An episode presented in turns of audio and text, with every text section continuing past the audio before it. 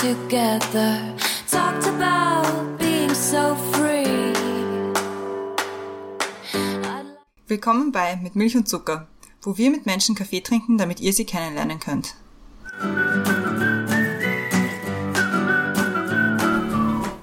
Willkommen zurück bei Mit Milch und Zucker. Neue Woche, neue Folge. Mein Name ist Christiane und neben mir sitzt die Brenda. Ich wollte schon wieder automatisch sagen, im Subfenster neben mir, aber du bist wieder in real life neben mir. Hi. Hi. Rechts neben mir, unser heutiger Gast, auf den wir uns urfreuen, ist wieder der Sascha. Hallo Sascha. Moin. Wir freuen uns sehr. Danke für die Einladung. Danke für den Kaffee. Unbedingt. Danke für das professionelle Equipment. Ihr klangt noch nie so gut. Ja, noch nie hat man uns so klar gehört. Schauen wir mal, wie gut das ankommt. Manch einer oder ein, ein wirklich äh, guter mit Milch und Zuckerhörer oder Hörerin kennt dich ja schon. Du warst Ja. schon einmal bei uns. Ähm, trotzdem noch mal kurz zu deiner Person. Du bist Schlagzeuger der Band Matzen, Podcast-Host des Podcasts Bumzack, von dem wir eh relativ häufig reden. Es ist mir schon unangenehm. Egal, wer es noch nicht gehört hat, unbedingt reinhören. Und du bist auch Co-Host des Podcasts Filmsnacks mit Dixon und Matzen. Und worüber wir heute mit dir reden wollen und warum wir wieder mit dir reden, erklärt jetzt die Brenda, die das Thema hat. Ja. Hi Sascha, guten Morgen. Guten Morgen. Danke für den guten Kaffee. Immer gerne. Normalerweise trinken wir den ja, ohne dass Leute zuhören. Ja, stimmt.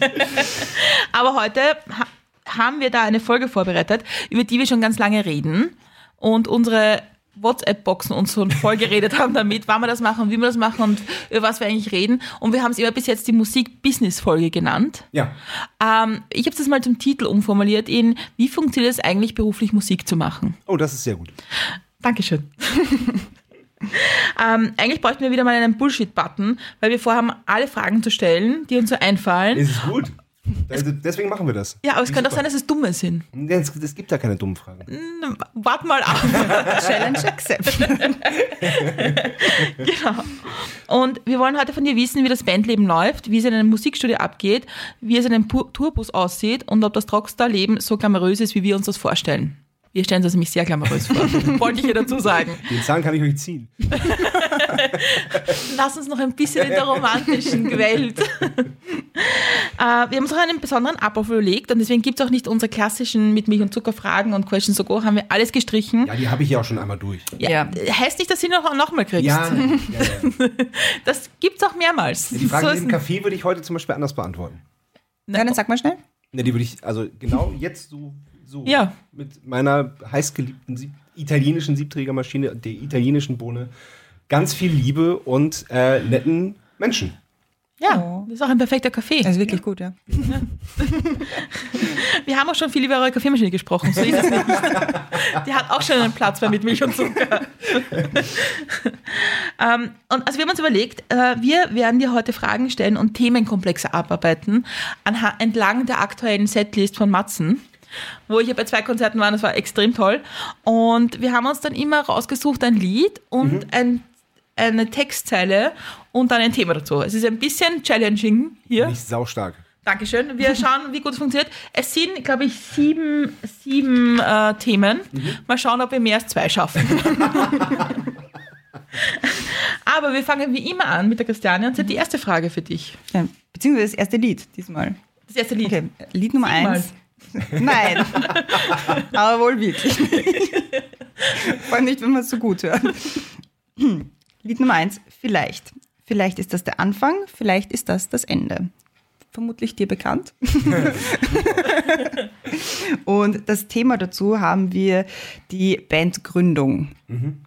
Passt ja auch ein bisschen. Also wie war das bei euch? Ähm, habt ihr euch überlegt, wohin es mal gehen soll? Habt ihr euch so Spielregeln überlegt? Was, wo war eigentlich der Anfang überhaupt?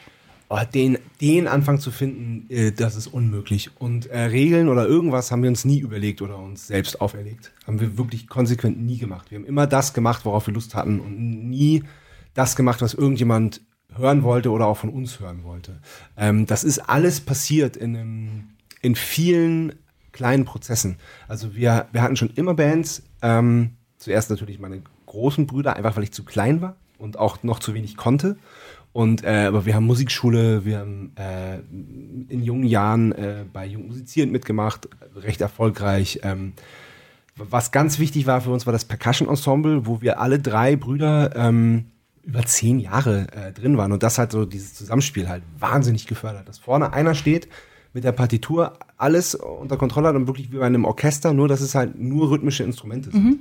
Und das alles so zusammenzuhalten, aufeinander zu hören, laut, leise, improvisieren auch in den, in den vorgegebenen Stücken und so, das, das, da haben wir wahnsinnig viel gelernt, was, äh, was das gemeinsame Spielen angeht. Und da haben wir auch äh, Menschen kennengelernt, zum Beispiel äh, Simon, Simon Fronzek, der dann ähm, bei Hörsturz äh, mitgespielt hat am Keyboard, der dann bei Tomte mitgespielt hat und jetzt sein eigenes Studio in Berlin hat und das letzte Tees-Album produziert hat und ich glaube auch wirklich bei jeder Platte von uns irgendwie was gemacht hat. Also irgendwas hat er, wenn er auch nur bei einem Lied irgendwie seine Meinung dazu gesagt. hat. Das sowieso. Aber ähm, der hat auch die letzten beiden Alben mitproduziert und alleine produziert und auch das jetzige produziert er. Jetzt, jetzt gerade quasi. Und ähm, den haben wir halt damals in der Musikschule schon kennengelernt, weil der ähm, ja bei uns im, aus dem Landkreis auch kommt. Und Genau, und das hat sich halt alles so entwickelt. Dann gab es die erste Punkband von meinen Brüdern, ganz klar. Beim letzten Konzert bin ich dann da auch mit eingestiegen, weil dann, dann ging es halt. dann, ähm, dann haben Johannes und Sebastian noch andere Bands gehabt mit anderen Musikern ähm, aus dem, bei uns aus dem Landkreis. Also das ist ja wirklich unfassbar ländlich. Das kann man sich kaum vorstellen. Da ist die Auswahl an Musikern, mit denen man spielen kann, nicht so groß. Und dann äh, haben die meistens auch schon andere Bands, wo dann auch damals zumindest das Konkurrenzdenken relativ, äh, relativ hoch war. Und ähm, trotzdem haben wir uns dann immer auch mit anderen Musikern zusammengetan, aber vor allem immer zu dritt Musik gemacht. Und äh, dann auch ganz schnell mit, mit Nico, unserem Bassisten. Mit dem haben wir dann die Band Message of Pain gegründet, aus der ist dann Alice is Gun geworden. Dann kam Hörsturz. Da haben wir dann ja unsere ersten schlechten Erfahrungen mit der Musikbranche gemacht. Da haben wir nämlich äh, beim Major unterschrieben, eine EP rausgebracht, ein Album aufgenommen mit einem unfassbaren Aufwand für unfassbar viel Geld, was dann nie rausgekommen ist. Und dann waren wir halt so, ah, nie wieder eine Major, alles scheiße. Aus Hörsturz ist dann Matzen geworden, relativ. Ja, wir, wir wollten, so, Hörsturz war so Crossover. Johannes hat noch gescratcht am Plattenspieler und und ähm, das wollten wir nicht mehr. Wir wollten mehr Melodien, mehr Gitarren, Garagen, Schrammel und die letzten drei Hörstutzlieder, das waren Panik, wohin und eben vielleicht, waren dann die ersten drei Matzenlieder. Und dieses, ähm, vielleicht ist das der Anfang, vielleicht ist das das Ende, doch es gibt nichts Schöneres als, oder, oder ich weiß, ich weiß jetzt, äh, das Texte war niemand stärker. Aber das jetzt auch auf Konzerten zu spielen oder das Konzert sogar mit, damit zu eröffnen, wie wir das jetzt äh, bei den beiden Konzerten gemacht haben, als du dabei warst, ist irgendwie schon so der erste kleine Gänsehautmoment für uns selber, weil das halt so, weil das halt so viel aussagt für uns. Und auch gerade mit, mit der Bandgeschichte so, so fest äh, äh, verwachsen ist. Und ähm, deswegen, ja, ist dieses Lied auch was ganz Besonderes für uns. Und übrigens heute, ich habe es gerade schon gesagt, ähm, wir, heute ist der 30. Mai. der 30. Mai, danke. Äh, heute wird äh, das Debüt, wo das Lied eben auch drauf ist, äh, 17 Jahre alt. Gratulation. Ja. Alles Gute Ja, zum. Geburtstag. Alles Also Gute ich zum ver- Bandgeburtstag, sagt man dann, oder? einigermaßen kurz zu halten, aber doch alle wichtigen Details zu. Wenn ich, wenn ich, zu lange rede, sagt sag All- Alles gut, alles gut, alles gut. Aber weißt du, du, du, du weißt jetzt, welche Frage kommt, oder? Ich weiß. Welche Rolle, ich weiß, dass du Achso, ja, weiß ich auch. Welche Rolle spielt die Blockflöte in eurer Musikgeschichte? In meiner Gott sei Dank überhaupt keine. Also es war immer, äh, es war immer mit so einem, mit dem zwinkernden Auge, weil äh, unsere Mutter da durch musste und äh, Blockflöte spielen musste und das auch immer so ein bisschen kann. Es gab auch eine Blockflöte bei uns zu Hause, aber von uns musste nie irgendjemand das spielen, sondern ähm, wir hatten natürlich alle Bock auf Schlagzeug, E-Gitarre, also seit, äh, seit Smells Like Teen Spirit sowieso und vorher auch schon mit Deutsch Punk und so. Und ähm, war immer E-Gitarre, Schlagzeug, laut und da war das kein Thema. Es war nur Thema, ähm, dass wir auch, also dass wir nicht nur äh, Schlagzeug spielen können, sondern erstmal und parallel auch Klavier, weil Klavier halt so die, die Grundzüge der Musik halt auch. Äh, äh, Also das ist halt Melodie, Rhythmus, äh, Rechts-Links-Koordination und, äh, und, und alles. Und das, das, das war vor allem unserer Mutter immer, äh, immer wichtig. Und da bin ich auch heute sehr dankbar dafür. Also wir haben dann auch, äh, wir haben dann auch wirklich einen unfassbar tollen Lehrer gehabt, der eben auch dieses besagte Percussion-Ensemble gemacht hat. Der hat ähm, uns Klavier gelehrt und am Anfang eben auch Schlagzeug, bis er immer gesagt hat, so, ähm, am Schlagzeug kann ich euch nichts mehr beibringen, ihr braucht jetzt einen Privatlehrer. Und ähm, der hat uns halt auch wahnsinnig viel Musiktheorie beigebracht, ähm, Harmonielehre, äh, Dreiklang und so, was natürlich dann beim, beim Songs komponieren wahnsinnig hilfreich ist. Immer noch. Also da zählen wir auch wirklich bis heute noch von. Wenn man sich so aus der Musikkonsumentinen-Sicht an, anschaut, Musik, ja, ist es so, irgendwie, da kommen Menschen zusammen in eine Band und dann stehen sie irgendwie im Studio und dann machen sie Konzerte jetzt in der, Ab in der kurzen Variante. Und dann, war jetzt sehr schnell, sehr kurz abgehandelt. Und dann gibt es also so Wörter, die man doch damit verbindet. Und ich muss ehrlich sagen, ich kann oft nicht damit anfangen, was diese Menschen tun unter diesen Titeln. Ja. Ja. Zum Beispiel Produzentinnen, Promotorinnen, Labels, Managerinnen was machen die und wozu braucht man die? Oder wozu braucht ihr die auch? Oder Ähm, nicht? Das, das ist eine wirklich komplexe Frage.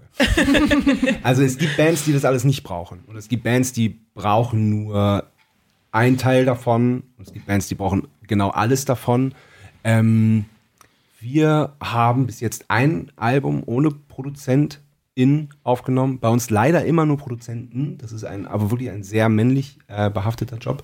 Das war aber so ein bisschen aus der Not heraus, weil wir uns finanziell nicht einig geworden sind. Und der äh, wahnsinnig viel Geld haben wollte. Und wir dann gesagt haben, so, dies, also das können wir nicht zahlen, weil dann zahlen wir drauf irgendwie. Und dann gesagt, ja gut, dann halt ohne mich. Und das war aber wirklich auch die beste Entscheidung, weil ähm, das war dann die, wo es beginnt, unser fünftes Album. Und äh, das hätte besser nicht werden können. Also ähm, ja. Und also, aber ich fange, glaube ich, mal von von vorne an. Also das finde ich immer gut. man, man, man, man trifft sich, also im allerbesten Fall äh, entsteht aus einer Freundschaft eine Band. Weil dann ist schon mal das Wichtigste gelegt, weil die, die, also es ist wie in einer Beziehung, wenn man, wenn man ein Kind erwartet, ist es halt äh, die größte Pro, die, die größte Probe für eine Band, ähm, so ein bisschen Erfolg zu kriegen. Weil dann stellt sich halt ganz schnell heraus, ähm, kann die Band das tragen oder können die Persönlichkeiten in der Band äh, damit umgehen. So, und das ist, äh, das ist ein ganz, also da scheitern schon ganz, ganz, ganz viele Bands dran, dass man dann sich halt nicht einig wird in der Band, so wie gehen wir jetzt mit dem Erfolg um, in welche Richtung gehen wir, ziehen wir unser Ding durch, warum wir uns äh, mögen, warum wir, warum wir dieses Projekt angefangen haben, äh, wie weit lassen wir Einflüsse von außen zu und da kommen wir schon ganz schnell äh, wieder zum Produzenten und zur Plattenfirma. Da gibt's ja noch, Plattenfirma ist ja auch wahnsinnig aufgeteilt. Da gibt's dann äh, den A&A, dann gibt's den, den die Produktmanager in und den Labelchef und, und so weiter. Und die können alle, kommt darauf an, was für eine Plattenfirma das ist, was für einen Vertrag man unterzeichnet, wie die aufgestellt sind. Die können alle Einfluss nehmen auf die Musik und auf das, ich hasse das Wort, aber wenn man über eine Plattenfirma spricht, dann, dann kommt man um diesen Begriff nicht herum, um das Produkt, was man dann als Band nun mal ist und was man als Band auch abliefert in Form von Musik, Single, Album, EP, was auch immer. Ähm, da- haben wir auch wirklich in den 17 Jahren Matzen und in den, ja, keine Ahnung, 20, 22 Jahren, die wir jetzt da mit diesem Business ernsthaft zu tun haben, da haben wir wirklich alles erlebt und äh, auch alle Klischees erlebt oder zumindest gesehen. Und waren halt, ähm, je mehr, also je mehr wir davon erlebt und gesehen haben, desto mehr haben wir gesagt, möchten wir selber machen. Ähm, wir haben immer unsere Produzenten selbst ausgesucht und das war dann eigentlich auch immer ein Miteinander produzieren. Es war jetzt nicht so, dass der Produzent sich hingesetzt hat, guck mal, was habt ihr denn? Äh, Lied A muss ich muss ich jetzt aber so hören. Der Refrain muss am Anfang schon zu hören sein. Das ist, das ist, das hört man so oft. Wo ist der Refrain? Refrain, Refrain, Refrain. Wir brauchen die Hook. Wo ist der Hit? Das sind alles so diese Phrasen. Und ähm, da, da, da war uns immer wichtig, dass wir da künstlerische Freiheit haben. Sowohl was die Plattenfirma angeht, als auch was den Produzenten angeht. Deswegen äh, ist jetzt auch Sion unser Produzent, weil wir den einfach seit 30 Jahren kennen, weil das ein richtig, richtig guter Freund ist. Und äh, zusammen mit Rudi Meier sind die einfach ein geniales Duo und ähm, wir sind uns da immer total einig. Und die, die hören einfach auf Musik und die hören einfach auf Feinheiten, die uns im Entstehungsprozess eines Songs einfach nicht so wichtig sind. Die haben aber nochmal einen anderen musikalischen Zugang dazu und sagen so, hey, wie wäre es, wenn ihr mal das und das ausprobiert? Und dann sind wir gemeinsam im Raum und probieren das aus. Und entweder das funkt oder das funkt nicht und das ist dann auch für alle in Ordnung. Und so, äh, so funktioniert das, äh, das Produzentsein bei uns. Was ich aber von Anfang an auch sagen muss, ähm, wir sind kein typisches, und ich benutze jetzt dieses Wort wieder, Produkt der Musikindustrie, sondern wir, wir sind halt eine Rockband. Und ja, wir waren schon bei mehreren Major-Labels, aber wir fühlen uns schon immer auch trotzdem wie eine Indie-Band. Was wir jetzt im Moment auch wirklich äh, astrein sind, im eigentlichen, äh, im, in, im, äh, was, äh, was der Begriff eigentlich aussagt. Ähm, aber das war, wir waren nie so die, die typische Band XY, die sich dann in den Strudel reinbegibt, ein äh, Band, nee, ein Künstler-Exklusivvertrag unterschreibt und dann alles mit sich machen lässt. Und Mhm. weil diese Bands haben halt auch meist eine viel kürzere Halbwertszeit. Sind es die Bands, die dann einfach nur sagen, egal, der Vertrag, ja, Hauptsache wir haben einen Vertrag und wir haben ein, ein Label hinter uns und vielleicht gar nicht auf die Feinheiten schauen, die, die diese Falle auch tappen? Das mag man nicht glauben, dass es das gibt, aber ja, haben wir oft genug erlebt. Und die haben dann halt, äh, die bringen dann halt eine Single raus und manchmal war es das dann schon, weil die Single halt nicht zündet und dann wird die Band, äh, wie man so schön sagt, gedroppt. Dann ist sie weg vom Fenster. Und das ist, ähm, ja, das ist schon heftig, wenn man das so erlebt in so vielen Jahren. Es, es kann auch sein, dass es wunderbar funktioniert. Ne? Das, ist, das kann man vorher nicht wissen. Und wir, wir machen das auch oft auch einfach sehr schwer, weil wir halt äh, relativ früh auch wirklich, also ganz viel durch unsere Eltern, muss ich tatsächlich auch sagen, weil wir auch, also wir waren ja wahnsinnig jung. Und weil wir relativ früh auch gelernt haben, Nein zu sagen. Und dann äh, ist dann vielleicht der schnelle Erfolg uns nicht äh, vergönnt gewesen, aber dafür eben der langlebige.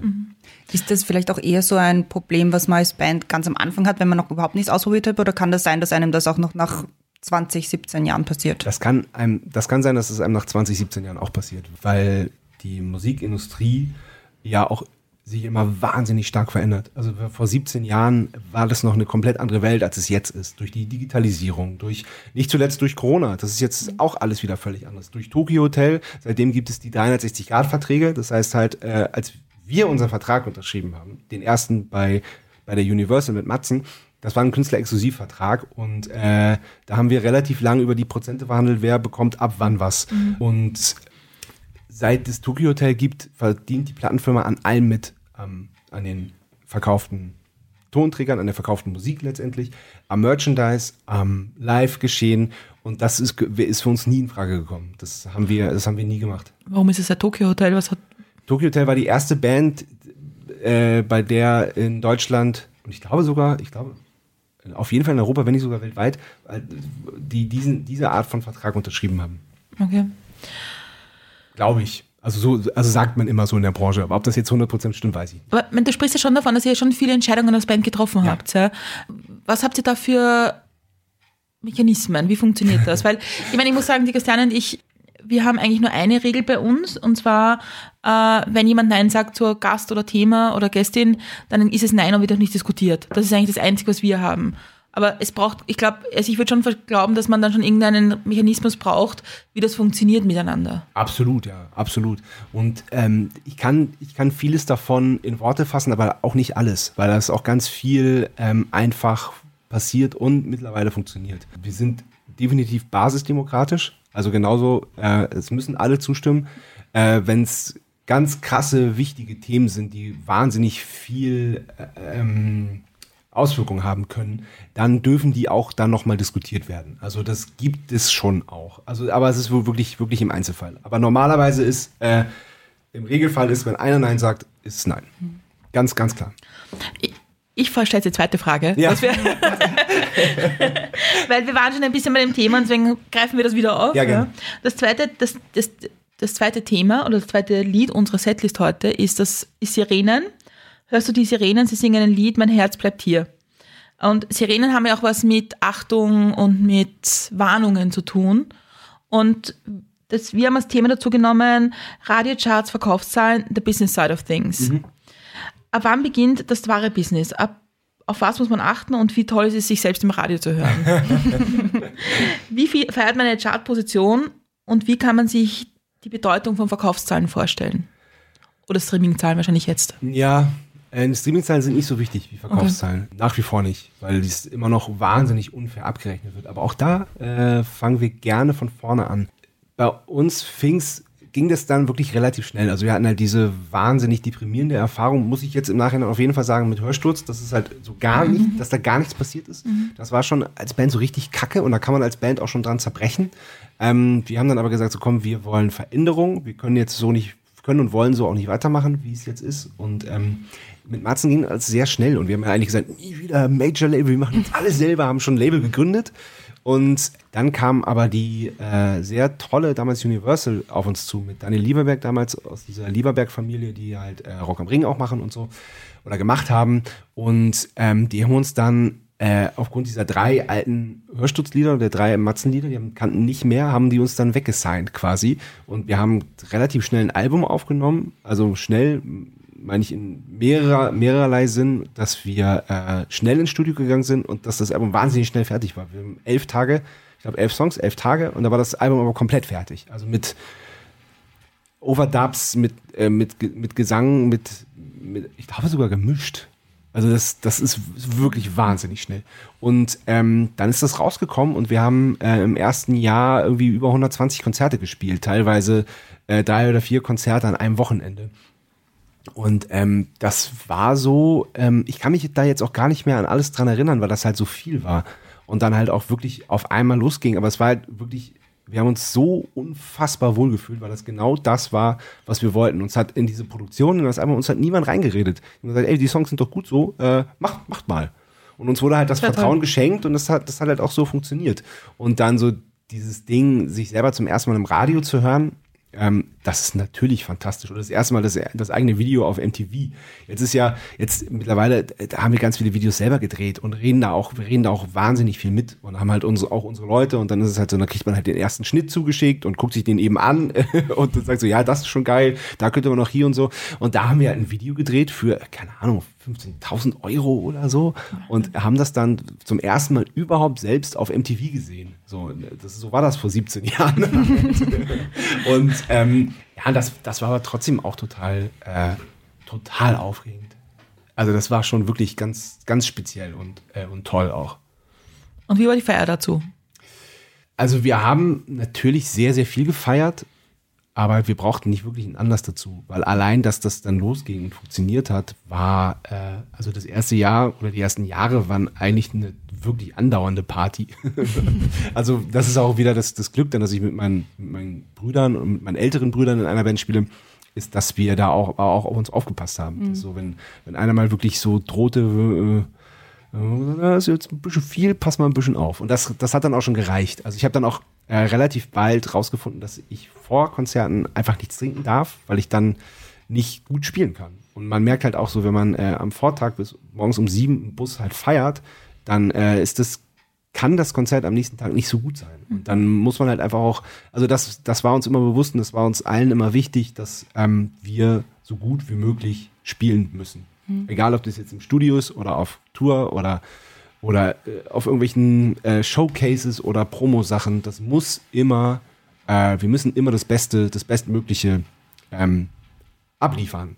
Ja, doof gesagt. Und äh, deswegen üben wir auch immer wahnsinnig viel. Wir sind bis heute eine wahnsinnig probefreudige Band, einfach weil wir gut vorbereitet sein wollen und ja, wie gesagt, so gut wie möglich äh, spielen wollen. Und da ist es dann auch so, weil wirklich Tourvorbereitung ist auch Tourvorbereitung. Da trinkt man weniger oder auch gar nichts. Ich habe jetzt vor den letzten ersten Konzerten, also ja gut, da hatte ich Corona, da habe ich sowieso vier Wochen nichts getrunken. Aber auch, aber auch, äh, aber auch bei den Konzerten danach war einfach so, ich, ich mache jetzt eine Woche, ich bewege mich ein bisschen, ich übe. Ähm, das kommt dann mittlerweile so relativ von alleine, weil man sich ja auch kennt und wir werden ja auch nicht jünger. Ne? So, ja. man, man, man steckt das alles auch nicht mehr so weg. Also mit Anfang 20, da, da konnte ich schon noch saufen und am nächsten Tag ein Konzert spielen. Das, damit tue ich mir heute halt ein bisschen schwerer. Aber weißt du, wenn man dir so zuhört, dann das Leben, was, was man sich so als nur als Konsumentin Ja. und Konzertgängerin oder Gänger vorstellt, ist ja dieses, das ist eigentlich ein Partyleben, das ganze Ja. Leben. Aber, aber wenn man dir schon zuhört, sieht man, dass es ein Business ist und dass man das ein Job ist und Ja. dass da Kilometer dabei sind Ja. und dass da Übung ist und dass da, weil auch wenn man 120 Konzerte im Jahr spielt, Mhm. dazwischen muss ja auch noch was passieren. Ja, dazwischen haben wir äh, eine unfassbare Promotour gemacht. Das heißt, Fernsehstation, also damals gab es MTV noch und wir waren da Dauergast. Also wir waren wirklich, also un- unfassbar oft da. Dann äh, Radio, Promotouren, das machen wir heute alles nicht mehr so, weil die Radios uns eh nicht spielen heutzutage. Also von daher gibt es die paar Radiosender, die uns mögen und die wir mögen und das beruht dann auf Gegenseitigkeit.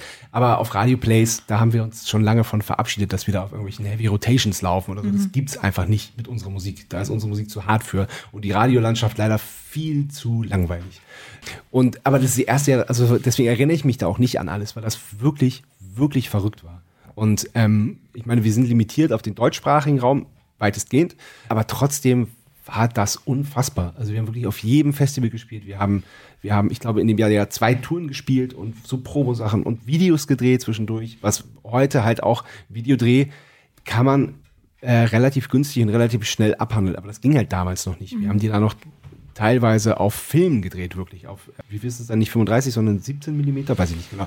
Ähm, und das war halt einfach ein Riesenaufwand und hat zum Teil drei Tage gedauert, ein Video zu drehen.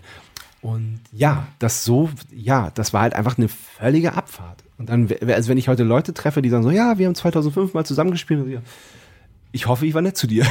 ich kann mich nicht erinnern. Aber so wie ich euch erlebt habe, seid ihr eine nette Band. ja? Naja, also bei einer Band, die, die so jung ist und so viel macht, ähm, also ich habe auch schon mit Menschen geredet, die sagen so, sag mal, du warst voll das Arschloch. Und dann sage ich so, ey, es tut mir wahnsinnig leid. Aber es ist halt einfach, ich kann nur irgendwie auf Verständnis deinerseits hoffen, dass das für uns junge Menschen auch einfach richtig viel war damals. Und ja, wir, wir haben natürlich auch daraus gelernt und w- könnten auch kein, gar keine 120 Konzerte mehr im Jahr spielen. Wollen wir, wollen wir auch gar nicht. Würden wir gar nicht wollen. Weil ähm, man muss auch als Band auf sich achten, man muss auch lernen, ja, wie gesagt, Nein zu sagen, auch mal einmal für die Außenwirkung auch mal eine Pause einzulegen, dann für sich selber auch eine Pause einzulegen. Weil es ist egal, wie gut man sich kennt, es ist egal, wie viel Zeit man miteinander verbringt, wie, mehr, wie sehr man sich mag und liebt. Jeder Mensch braucht mal, gerade wenn man so eng ist, äh, oder jede Menschengruppe braucht mal eine Pause voneinander. Vor allem hast du das mit der Kreativität, weil ich meine, ist, Musik ist ja doch ein kreativer Job. Ja. Das ist jetzt nicht, äh, okay, ich tippe halt den Computer rein den ganzen Tag, so wie es ich mache, aber es ist Kreativität gefragt. Und wenn du 120 Konzerte im Jahr spielst und tausend andere Sachen daneben machst, wie kreativ kann man noch sein?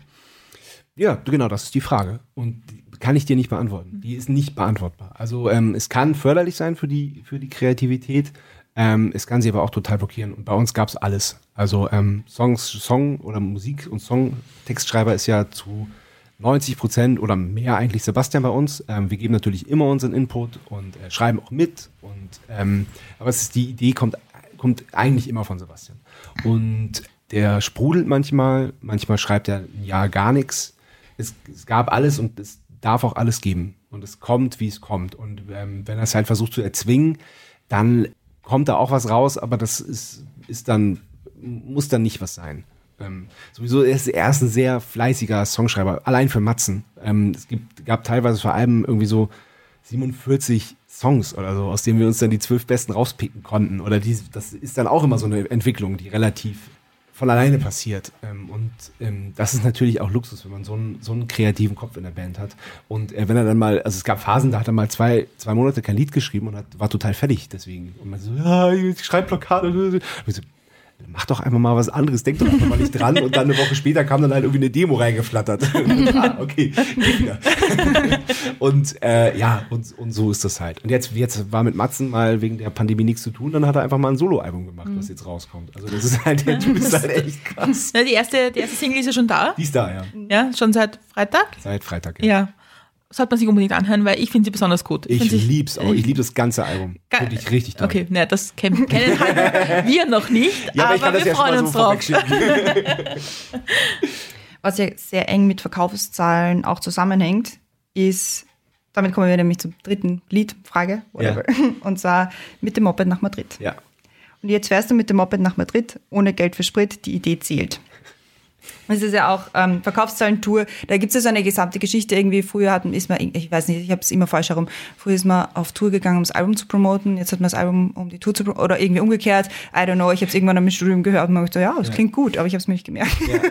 Aber mit dem Moped nach Madrid ohne Geld für Sprit, die Idee zählt, dass ich finde, das ist so ein wunderschönes Bild, dass Ja, man, mhm, man auch ja. auf, auf, auf, auf jeden Fall auf unsere Band münzen kann. Aber ähm, das mit den Verkaufszahlen, ich bin da vorher gar nicht Ja. drauf eingegangen, weil das bei uns nie so wichtig war, auch weil das bei uns nie so doll war. Also ähm, wir sind eine Liveband und die Verkaufszahlen werden sowieso bei allen immer weniger, bei uns auch. Ähm, und die waren aber auch nie besonders hoch. Das ist bei uns einfach so und es waren schon, ich habe mit unfassbar vielen Leuten, also wenn man halt so mit dem Label spricht oder so, jetzt gar nicht aus der, äh, weil man mit denen zusammenarbeiten möchte, sondern einfach, weil man sich mag vielleicht so, weil es ist ja auch so ganz, es gibt, es ist ja auch, wenn man so ein bisschen die Scheuklappen weggibt und ein bisschen nach links und rechts guckt, sind da ja wahnsinnig tolle Menschen, an denen man äh, vorbeirennt und mit denen man ja auch einfach Sachen machen kann, die nichts mit dem Business zu tun haben. Und dann, äh, die gucken sich dann so die Zahlen an, die es von uns gibt. Das, kann man ja so einsehen, so Chartplatzierung, verkaufte Einheiten und so. Das kann man ja, wenn man da so Zugriff drauf hat, dann kann man sich das alles angucken. Und eben dann auch unsere, äh, die Konzerttickets, die verkauft werden. Und das ist wirklich seit 17 Jahren äh, steigen die, die Verkaufszahlen. Und äh, also für Konzerte und die Verkaufszahlen unserer Alben sinken seit 17 Jahren. Und das passiert so, so, so doll, dass niemand weiß, wie das sein kann. Also wir, wir haben aufgehört, uns die Frage zu stellen, wie, äh, wie, das ist. Es, ist. es ist auch alles okay. Also wir, äh, wir verkaufen jetzt nicht, ich will jetzt nicht rumholen, wir verkaufen jetzt nicht wenig Alben und so. Aber in Relation zu den Konzerttickets, die wir verkaufen, müssten das schon eigentlich schon immer viel mehr sein. Und ähm, das, also ich habe das jetzt einfach hingenommen, das ist bei uns einfach so. Und äh, das ist auch, ist auch völlig, völlig okay für uns. Also was uns halt wirklich wahnsinnig freut, ist, ist wirklich, dass immer mehr Leute zu den Konzerten kommen. Könnte man vielleicht sagen, dass, dass Bands oder Musikerinnen und Musiker, die halt wirklich nur auf die Verkaufszahlen schauen und nicht so auf die Konz- Ticketverkäufe, Ja. dass, dass es da auch um was anderes geht? Ja, unbedingt. Ja klar. Das ist ja wieder diese Entscheidung, ähm, in wie sehr mache ich das, was ich liebe, in wie, wie weit schaue ich darauf, dass das, was ich mache, sich gut verkauft. Das ist, das ist, das geht schon mal völlig konträr. Also das geht überhaupt, also in den meisten Fällen. Ne? Es, die Ausnahmen gibt's immer. Aber das, das, das, das, äh, das geht sehr weit auseinander. Also wir hätten uns das, wie gesagt, auch ganz oft leichter machen können und auf Typ von der Plattenfirma XY hören können, der sagen, wo ist die Hook? Der ist noch kein Hit. vorne, die Refrain-Melodie muss ganz vorne am sofort zu hören sein. Es hätten, wir hätten uns das ganz oft viel, viel leichter machen können und hätten dann äh, vielleicht, das weiß man ja auch nicht, ob das dann funktioniert oder nicht, hätten vielleicht viel mehr CDs verkauft oder viel mehr Singles, damals noch, also jetzt ähm, verkauft oder äh, jetzt mehr Streams gehabt und so. Aber das wollten wir halt nie. Klar, klar, da äh, freut uns das, wenn ein Album von uns äh, hoch chartet. Die, äh, die letzten Alben waren auch, sind auch alle Top Ten gegangen und so. Das war auch alles, das ist auch alles toll. Aber es ist jetzt nicht so wichtig. Wichtiger ist uns, dass wir uns gegenüber ehrlich bleiben und uns nicht verbiegen und wirklich das machen, was wir lieben. Deswegen gibt es uns auch noch. Ja, hält sie das nach einem, nach Jahr 1 auch so gesagt oder ist es, hat das zu tun Ja. mit Jahr 17? Nein, wir haben, wir haben das ja schon immer so gemacht. Das ist es ja. Und äh, da auch nochmal ein Riesendank an Universal beim, beim ersten Album, beim zweiten auch noch, beim dritten, hm, beim vierten, oh, ähm, ähm, dass die uns wirklich einfach haben machen lassen und gesagt, so komm, das ist, das passt in die Zeit, was ihr macht, das, das, wir vertrauen euch. Ähm, da, gut, die haben jetzt sind auch nicht so ein riesen Risiko eingegangen, weil das waren zehn Tage, elf Tage Studio und halt ein Album, was die, die haben uns selber gesagt, die machen, die machen, äh, die bringen zehn Sachen raus, machen zehn Bands, äh, eine davon wird was und neun fallen durch ein Raster. Und wir waren immer so ein Zwischending. Also wir waren ja nie der Riesenerfolg. Wir haben der Platten, keiner Plattenfirma auf der Welt Geld eingebracht. Wir haben noch nie durch Alben, Albumverkäufe Geld verdient. Ähm, aber es war halt immer, alle mochten uns immer und haben gesagt, ja klar, klar könnt ihr mitmachen, weil so pff, kein, kein großer Gewinn, kein großer Verlust, aber ihr seid halt super und äh, ja. Und ihr seid halt ehrlich, so wie ihr seid. Es ist ehrlich, ja, ja, so wie wir sind, ist ehrlich. Und dass, dass die Plattenfirma das dann auch zu uns gesagt hat, war auch ehrlich. Und für uns war halt so ein bisschen so, ja. Es war halt wirklich so, also uns wurde wirklich gesagt dann zu Album 4, äh, ja, ach, ihr seid ja immer da, es ihr läuft halt immer mit so. Das heißt aber auch im Umkehrschluss, ja, für euch müssen wir jetzt auch nicht besonders viel machen, weil es, es rennt ja eh so mit. Was für uns dann halt auch kacke war. Ich wollte gerade fragen, ob das, ob das nicht auch eine gewisse Art deprimierend ist, wenn einem jemand sagt, ihr läuft eh mit. Das Ja, war es schon auch, irgendwie. War es auch und also nicht nur deswegen, aber das war auch mit ein Grund, warum wir dann äh, von der Plattenfirma weggegangen sind. Und wenn wir jetzt nochmal auf die Tür zurückkommen. Ja. Eine was- dezente Überleitung. Ja. Was kommt zuerst, Album oder Tour? Weil wenn du sagst, ihr seid eine Liveband, dann Ja. könnt ihr eigentlich auch die, also könnt ihr auch halt die ganze Zeit Ja, auf das- Tour gehen, immer mit den gleichen Also Liedern das, oder ja, ähnlich. Das, das verschwimmt total. Also gerade durch Corona verschwimmt es megamäßig. Also, no, also der normale Ablauf bei uns ist, wir machen ein Album, spielen, äh, spielen eine sogenannte A-Städte-Tour zu dem Album. Das Also Wien? Wien, die, die Medienstädte, die Weltstädte. Dann nochmal Wien. Dann nochmal Wien. und dann, äh, dann spielt, spielt man Festivals, was auch immer, macht Urlaub und dann spielt man die B- und C-Städte-Tour. Also dann halt Graz. Graz. Obwohl ich sagen muss, Graz, also die, die Location war schon sehr geil. Atemberaubend. War schon wirklich toll. Also Kasematten oben auf dem Berg. ja, extrem toll. Wunderschön. Ja, wirklich, es war wirklich, wirklich, also beide Konzerte, sowohl Arena Open Air in Wien als auch Kasematten in Graz waren wahnsinnig besonders und toll. Dazu später. Ich habe jetzt eine, eine dieser, Ja. dieser, dieser berühmten dummen Fragen. Ja, Also zum Beispiel, wenn ich jetzt überlege, ich mache jetzt ein Festival. Ich, Mhm. ich, weil ich glaube, ich kann das total super. Glaube ich nicht, aber angenommen mal. Und ich, ich organisiere das jetzt und dann sage ich, und ich hätte gerne an einem Tag die Band Matzen. Ja. Was, was würde ich machen? Du würdest bei unserer Booking-Agentur anfragen. Das ist dann nämlich der Promoter, der dann, äh, der für die Konzerte äh, zuständig ist. Und das ist bei uns schon immer und schon lange, lange vor Matzen. Der hat auch schon Alice Gun und auch schon Hörsturz gebucht zum Teil, also nicht als fester Booker, aber uns so immer mal wieder. Das ist Bernie, Bernie von, äh, von FKP Scorpio, die sitzen in Hamburg. Auch ein wahnsinnig guter, langjähriger Freund der Band mittlerweile und der kennt uns so gut, er weiß sofort, kann das sofort einschätzen, äh, das Festival passt zu Matzen und die können sich uns leisten. Ja, das ist nämlich die andere Frage. Wenn ich jetzt sage, okay, und ich habe ein, ein, ein unbeschränktes Kapital der Stadt Wien. Ja, Ja, und ich zahle euch 200.000 Euro. Ja. Aber dafür hören da nur drei Leute zu, weil sie meine besten Freunde. Ist das, ist das egal oder, Nein, oder geht es ums Geld? Nein, das ist überhaupt nicht egal. Das ist überhaupt nicht egal. Also ähm, wenn, das, wenn das von der Stadt Wien gefördert ist, heißt das, dass da eine, eine Partei dahinter steht und das wäre parteilich dann in dem Fall rot gefärbt und dann hieß, dann würden wir das schon nicht machen.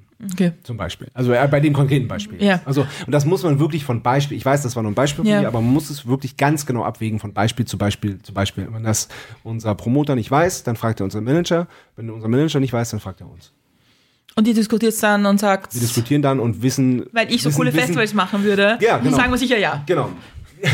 ja, wenn es nicht äh, parteilich irgendwie Ja. gefärbt oder gesponsert ist. Aber gibt es denn auch so, so, so Festivals oder Konzerte, die man spielt, wo man sagt, okay, da geht es jetzt gar nicht so ums Geld, da geht es nur ums auf der, im Programm zu sein. Ja. Ja. Zum Beispiel, weiß ich, weiß ich, Glastonbury oder, oder Seagate so. oder sowas. Ja, also unter Wert verkaufen wir uns bei solchen äh, wirtschaftlichen Veranstaltungen nicht. Mhm. Das würden nicht. Also wir würden jetzt nicht, äh, wir würden jetzt nicht für ein Ei auf dem Glastonbury spielen, nur um da zu spielen. Mhm. Also und, ähm, da muss schon, da muss schon, da muss schon was bei rumkommen. Aber, äh, werde, aber denkt man dann nicht auch vielleicht und sagt, okay, wenn wir Glastonbury spielen, obwohl wir Deutsch singen, es ist Englisch, ja.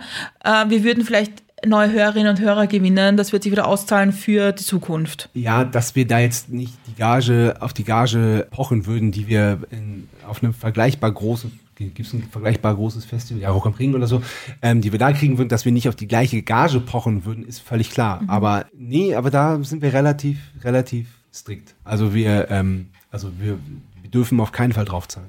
Also aber du wolltest sagen, ihr spielt nächste Woche. Ja, genau.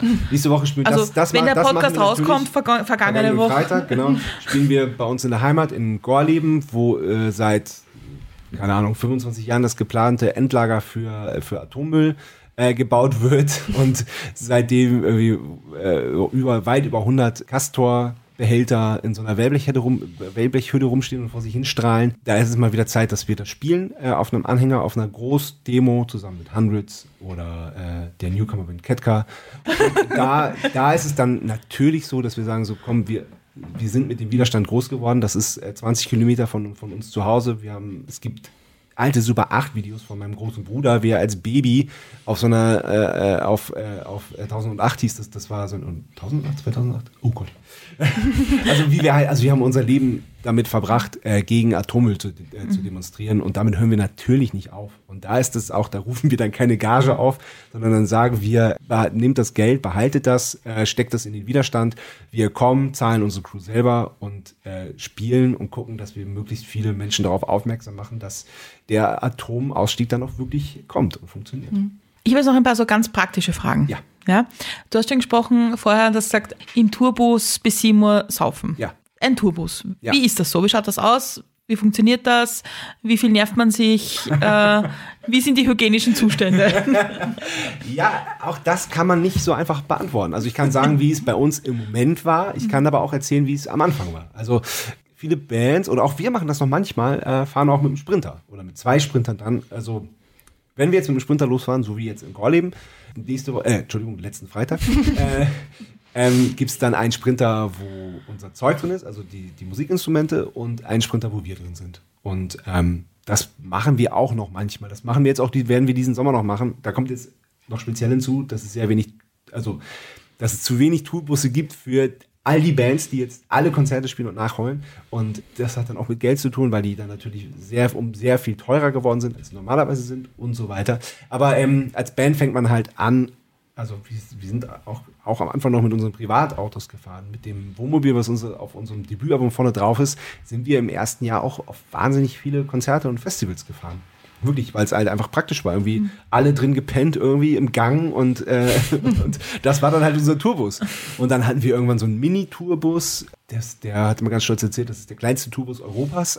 und so sah es dann drin dann eben auch aus. Und dann den ersten ja, echten, echten Nightliner. Das ist halt dann einfach ein, einfach ein umgebauter Linienbus, wo halt Betten drin sind, ein Klo. Ähm, und die hygienischen Bedingungen, ja, sind halt sehr einfach. Das ist halt wirklich, es gibt ein Klo und ein Waschbecken. Aber das macht man eh nicht im Bus. Also vielleicht abends die Zähne putzen, aber alles andere macht man im Club. Duschen. Und jetzt zum Beispiel, wie ihr habt in Wien gespielt Ja. und seid am nächsten Tag in Graz. Ja? Und ihr seid dann in der Nacht in den Tourbus in Wien eingestiegen und nach Graz gefahren. Und wie schaut dann der Tag danach aus? Also, Oder der, die, die Nacht die Strecke von Wien nach Graz ist ja jetzt nicht weit. Ja. So, das heißt, ich habe von der Fahrt nichts mitbekommen. Ich bin irgendwann in, in, in, in den Bus, bin, habe mich ins Bett gelegt, bin aufgewacht, war in Graz. Dann habe ich, es funktioniert mittlerweile per App. es gibt eine App, da stehen dann alle Zeiten drin, alle, wann man wohin kann frühstücken, wann man wohin kann duschen, wann aufgebaut wird, wann Soundcheck ist, wann es wo Essen gibt, das steht alles in dieser App drin. Und da bin ich halt zu, zum Frühstück aufgestanden. Das war dann äh, nicht oben, äh, weil der Tourbus da nicht hinfahren kann auf dem Berg, sondern das war dann, ah, ja, scheiße, wer ist der Club da unten? PPC. Nee, der größere. Sophium? Ja, das Orpheum. Plus dann am Orpheum, wo wir auch schon zweimal gespielt haben. Wir kannten die Caterer, wir haben da gefrühstückt, uns einen Kaffee geholt. Dann hatte ich Lust, bin mit Lisa den Berg hochspaziert, haben Eis gegessen, dann haben wir Nico getroffen, dann sind Nico und ich die Rutsche runtergerutscht, sind den Berg wieder Oh ja, die, hochgefahren. die ist gut. Ja, dann war, dann war Soundcheck. Das war auch wieder besonders, weil halt äh, vier Menschen unsere Crew Corona-bedingt nicht mitfahren konnten und wir ganz viel Ersatz hatten.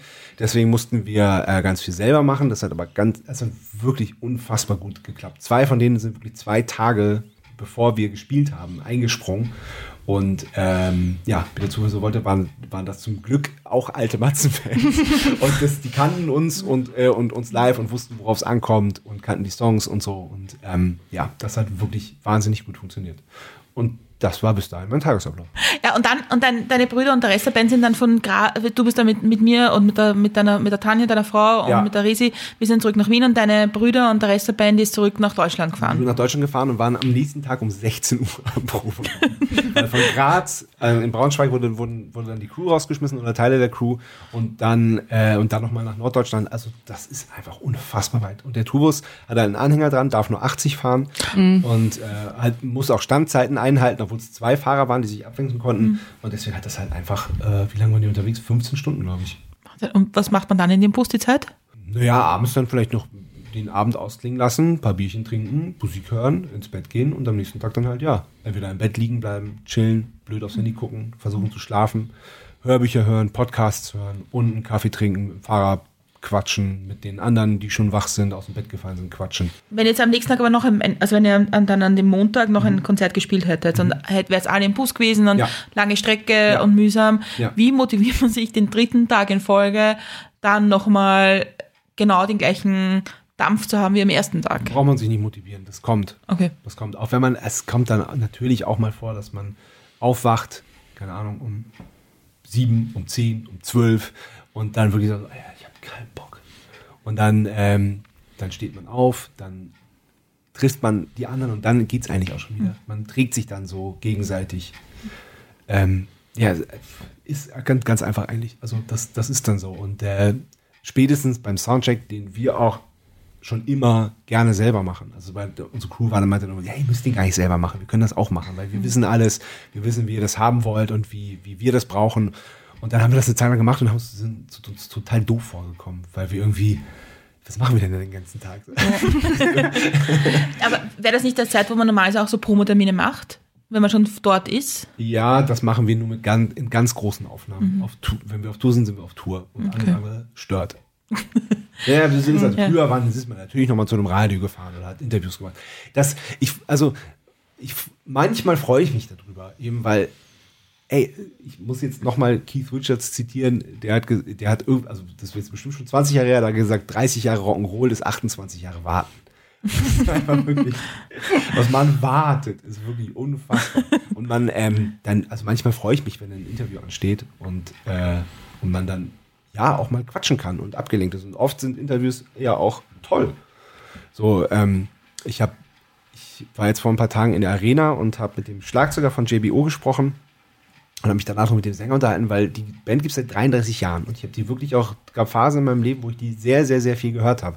Und wir uns genau darüber unterhalten und er meinte so, ey, wenn, wenn es Interviewpartner gibt bei einer Band, die es 33 Jahre gibt, die dann fragt so, aha, und äh, wie kam denn der Bandname zustande? Oder äh, könnt ihr denn davon leben? Ist es tatsächlich äh, äh, relativ schwer, da ernst drauf zu antworten. Ja, aber fragt euch wirklich jemand, wie euer Bandname entstanden ist, weil das ist ja schon recht naheliegend. Die Frage kam schon relativ lang nicht mehr und wir haben, glaube ich, jede Antwort darauf gegeben, die, die es gibt, die man geben kann. Unsere, unsere Lieblingsantwort war dann irgendwann einfach so Internet. Es gibt eine Band, Namensuchmaschine. Da gibt man ein und dann die, den Namen hat es halt ausgesucht. Und ähm, ob wir davon leben können, ist noch nicht so lange her, dass ich das gefragt wurde. Org. Ich finde, es ist auch eine einleitende Frage. Ob man davon leben kann, ist schon einleitend, ja? dass man über das reden will, was wird ich verkauft, nicht- was ich nimmt nicht, ihr ein. Ob, weiß ich nicht, ob der jetzt so viel Interesse daran hatte. Vielleicht ist das so diese versteckte, seid ihr eigentlich reich? Wie reich seid ihr? Aber dann habe ich jetzt die nächste Frage für dich und da haben wir gleich zwei Lieder reingepasst, weil wir konnten uns nicht entscheiden, welches besser passt. Und sie passen beide ein bisschen. Und zwar haben wir da So cool bist du nicht und Kompass. Und Kompass, ich habe das ja ein bisschen zu viel gehört. Nämlich so ungefähr tausendmal im letzten halben Jahr. Ich weiß, was in meiner Spotify-Statistik auf Platz 1 sein wird.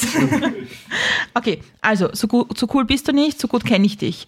Auf all meinen Wegen trage ich dich bei mir wie einen Kompass, den ich nie verliere. Und wir haben das Thema dazu ausgesucht, am Boden bleiben. Braucht man Menschen, die einem hin und wieder auf den Boden zurückholen? Wer übernimmt diese Rolle? Braucht man als Band einen Wertekompass und jemanden, der ihm sagt, so cool bist du nicht? Und wie geht man mit Feedback und zum Beispiel Rezensionen um? Hallo Indie, by the way. Es tut mir gerade etwas schwer zu antworten, weil mein Hund gerade viel Liebe braucht.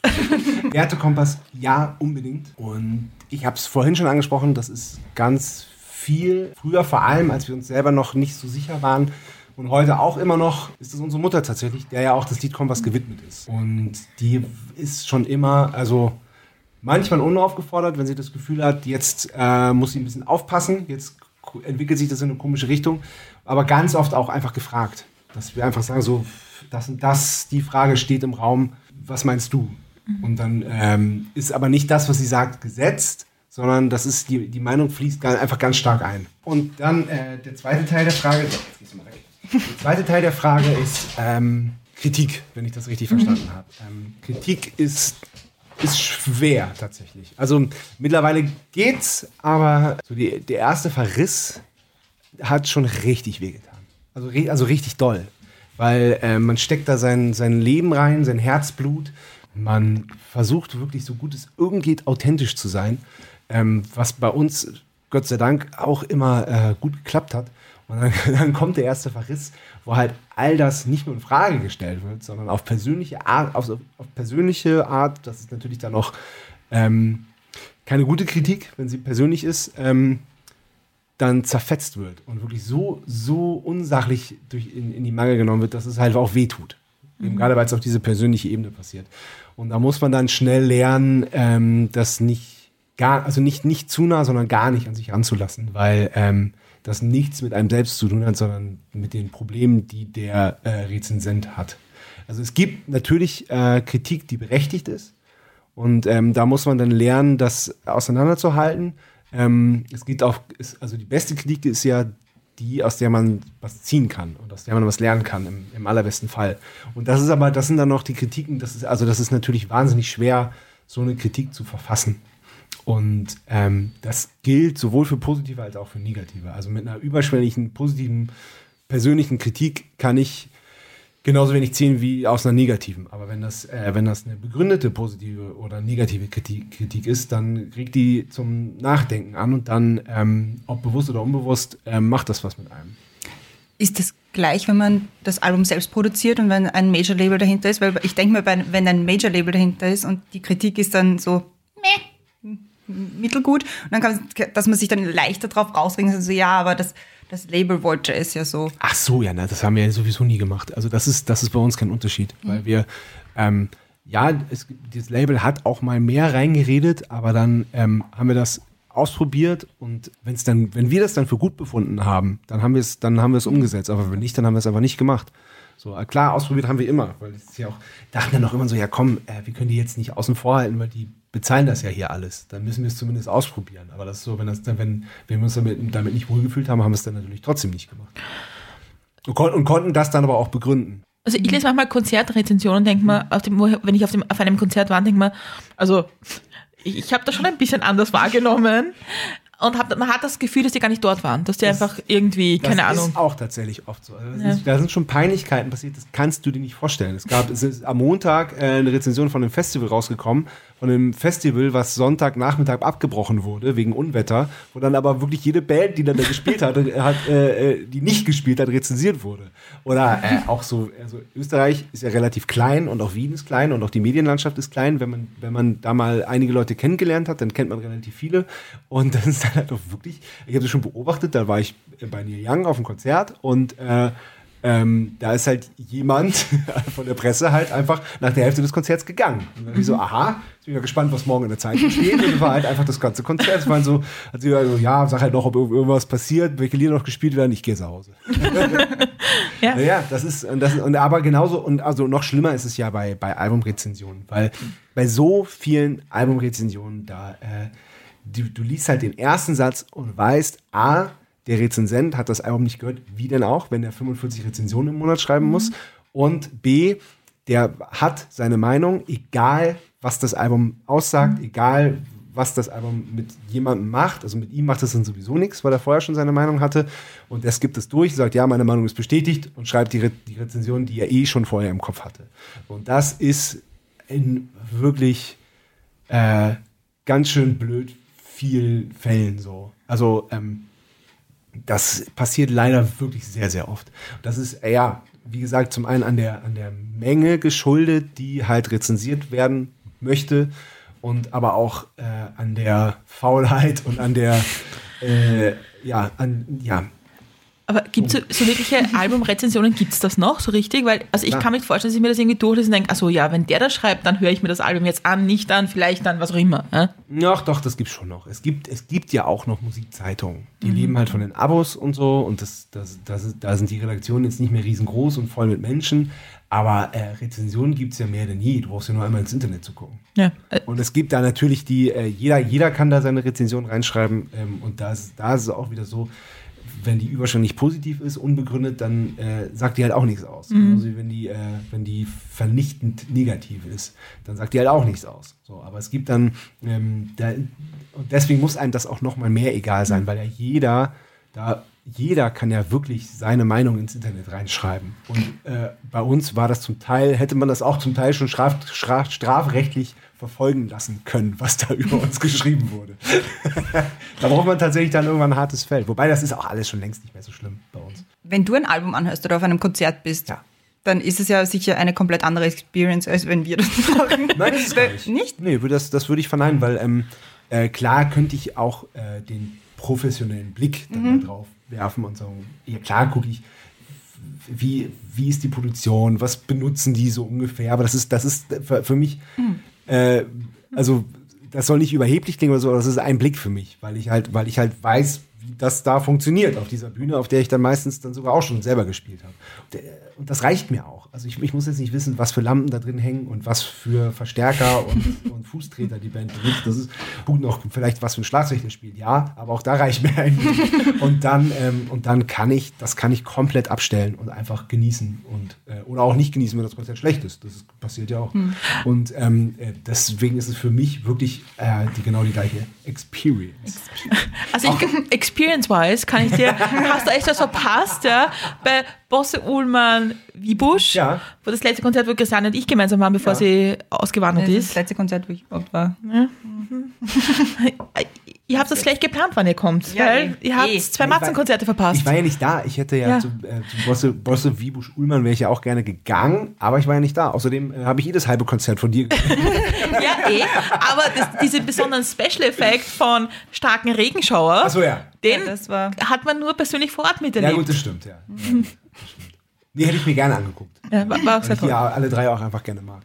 War, auch- war, auch- war auch wirklich als, als Konzert interessant und Ja. weil es ein bisschen ein anderes System war, als Ja. nur Konzerte normal sind. Ja, da wollt, also bei dem Feedback, um zurückzukommen, äh, ähm, ich meine, ich kann mir schon vorstellen, dass es auch, auf, auch vor allem, wenn es jetzt persönliches Feedback ist, auf Facebook und so, im, im Internet, äh, dass, dass dann oft so vielleicht einzelne Leute rausgepickt werden, dass man sagt, Person X der Ja. Band hat schlecht gesungen, hat schlecht gespielt, äh, hat fad reingeschaut. Stellt man sich auch schützend voreinander und sagt, okay, wir als Band sind eins und Natürlich. geht's alle ein Sofort. bisschen. Absolut. Sofort. Sofort. Also das ist, äh, wir haben äh, für uns gegenseitig so einen wahnsinnig großen Beschützerinstinkt. Äh, ähm. Auch wenn jemand, jemand, wenn jetzt jemand eins, wenn jetzt irgendjemand sagt, Schlagzeuger äh, hat, hat schlecht gespielt und äh, darüber hinaus noch schlecht gesungen und sah blöd aus, dann beleidigt er nicht mich, sondern die ganze Band. Das ist, das gilt für uns. Und hat das damit zu tun, dass ihr also mehrheitlich Brüder seid? Oder, Nein, oder, oder Das ist, ähm, das ist, das gilt bei Nico genauso. okay. Und bei, bei, bei Lisa und Mücke auch und unseren Live-Musikern. Das ist, ähm, das ist, nein, das ist, äh, Band ist, sind wir alle und, und jeder Einzelne und das, das gehört zusammen. Da, da kann man keinen Einzelnen rauspicken. Das ist hier im Moment ein bisschen, bisschen merkwürdig, weil Sebastian jetzt seine erste Solo-Platte raus hat, aber ach, wir, wir waren da von Anfang auch so involviert drin. Ich kenne da jeden Ton. Ich habe da ja dann auch irgendwie noch selber drauf mitgespielt zum Glück. Und ähm, selbst das fühlt sich so an, als, äh, als, als wäre wäre ich da genauso ein Teil davon, obwohl ich es ja nicht bin. Aber es ist trotzdem, fühle ich mich dem wahnsinnig, wahnsinnig nah. Und wird er dann auch gefragt als Sebastian Matzen von der Band Matzen oder wird er wahrgenommen als einzelne Person, jetzt extern? Ähm, so wie ich das verstanden habe, als Sebastian Matzen von der Band Matzen Ja. und seine erste Soloplatte raus. Das ist so immer der, die Überschrift. Ist wahrscheinlich auch schwer, sich von diesem Image, das man schon hat, in der Band irgendwie anders zu lösen. Und Aber das ist doch toll. Ich finde das wahnsinnig spannend. Also, also es ist so, es haben mir dann Leute, äh, Matzen-Fans geschrieben, oh nein, bitte nicht. Und so, hä, wieso, wieso nicht? Das ist immer der Anfang vom Ende und schrecklich und kann ich. Also das Lied ist toll, aber nein, ich will das nicht. Ich, nein, ey, ich verspreche dir, wir sind da so involviert. Das ist, es ist, es ist eine Spielwiese. Und Sebastian hat, freut sich einfach, hat da Bock drauf, hat die, hat das Album vor allem für sich gemacht und hat dann jemanden gefunden, der, der sich dafür interessiert und der das gerne rausbringen möchte. Und äh, so ist, ist das jetzt halt passiert. Und ähm, wir leben da halt auch voll mit. Das ist halt auch das Gute. Und wir haben, aber, wir haben, ja, wir, wir haben ja wahnsinnig lange darüber diskutiert, ähm, ob wir da jetzt die Band sein sollen für. Ähm, Weil äh, er hat mit Johannes Sebastian, äh, mit Sebastian hat es mit Johannes zusammen aufgenommen und produziert. Ja, ich habe da auch irgendwie noch so ein bisschen mitgemacht. Und dann haben wir aber letztendlich gesagt, so, ja, auf keinen Fall, weil das ist doch Quatsch. Du brauchst doch kein neues Projekt machen, wenn du dann mit den, mit den gleichen Nasen eh wieder Musik machst. Such dir mal Leute, die haben. weil du hast halt der per- persönliche Kontakt Ja. über Facebook. Also ähm, persönliche Meinungen von Freunden und langjährigen Weggefährten von uns sind uns wahnsinnig wichtig. Indy, was ist los? Sind uns wahnsinnig wichtig und äh, werden auch immer eingeholt. Also so auch beim, bei neuer Musik oder so. Ähm, es gibt Menschen, die das immer hören, bevor irgendjemand anders das hört. Es ist jetzt, ob das bei uns zu Hause ist. Also das ist dann wirklich ganz oft so. Wir haben ja diesen im, im Wendland, diesen Bandmittelpunkt, wo Proberaum ist, wo Studio ist. Da haben wir das ganze Punk-Album aufgenommen. Zu jeder Platte haben wir da irgendwas aufgenommen. Alle Demos. Da kommt immer alles zusammen.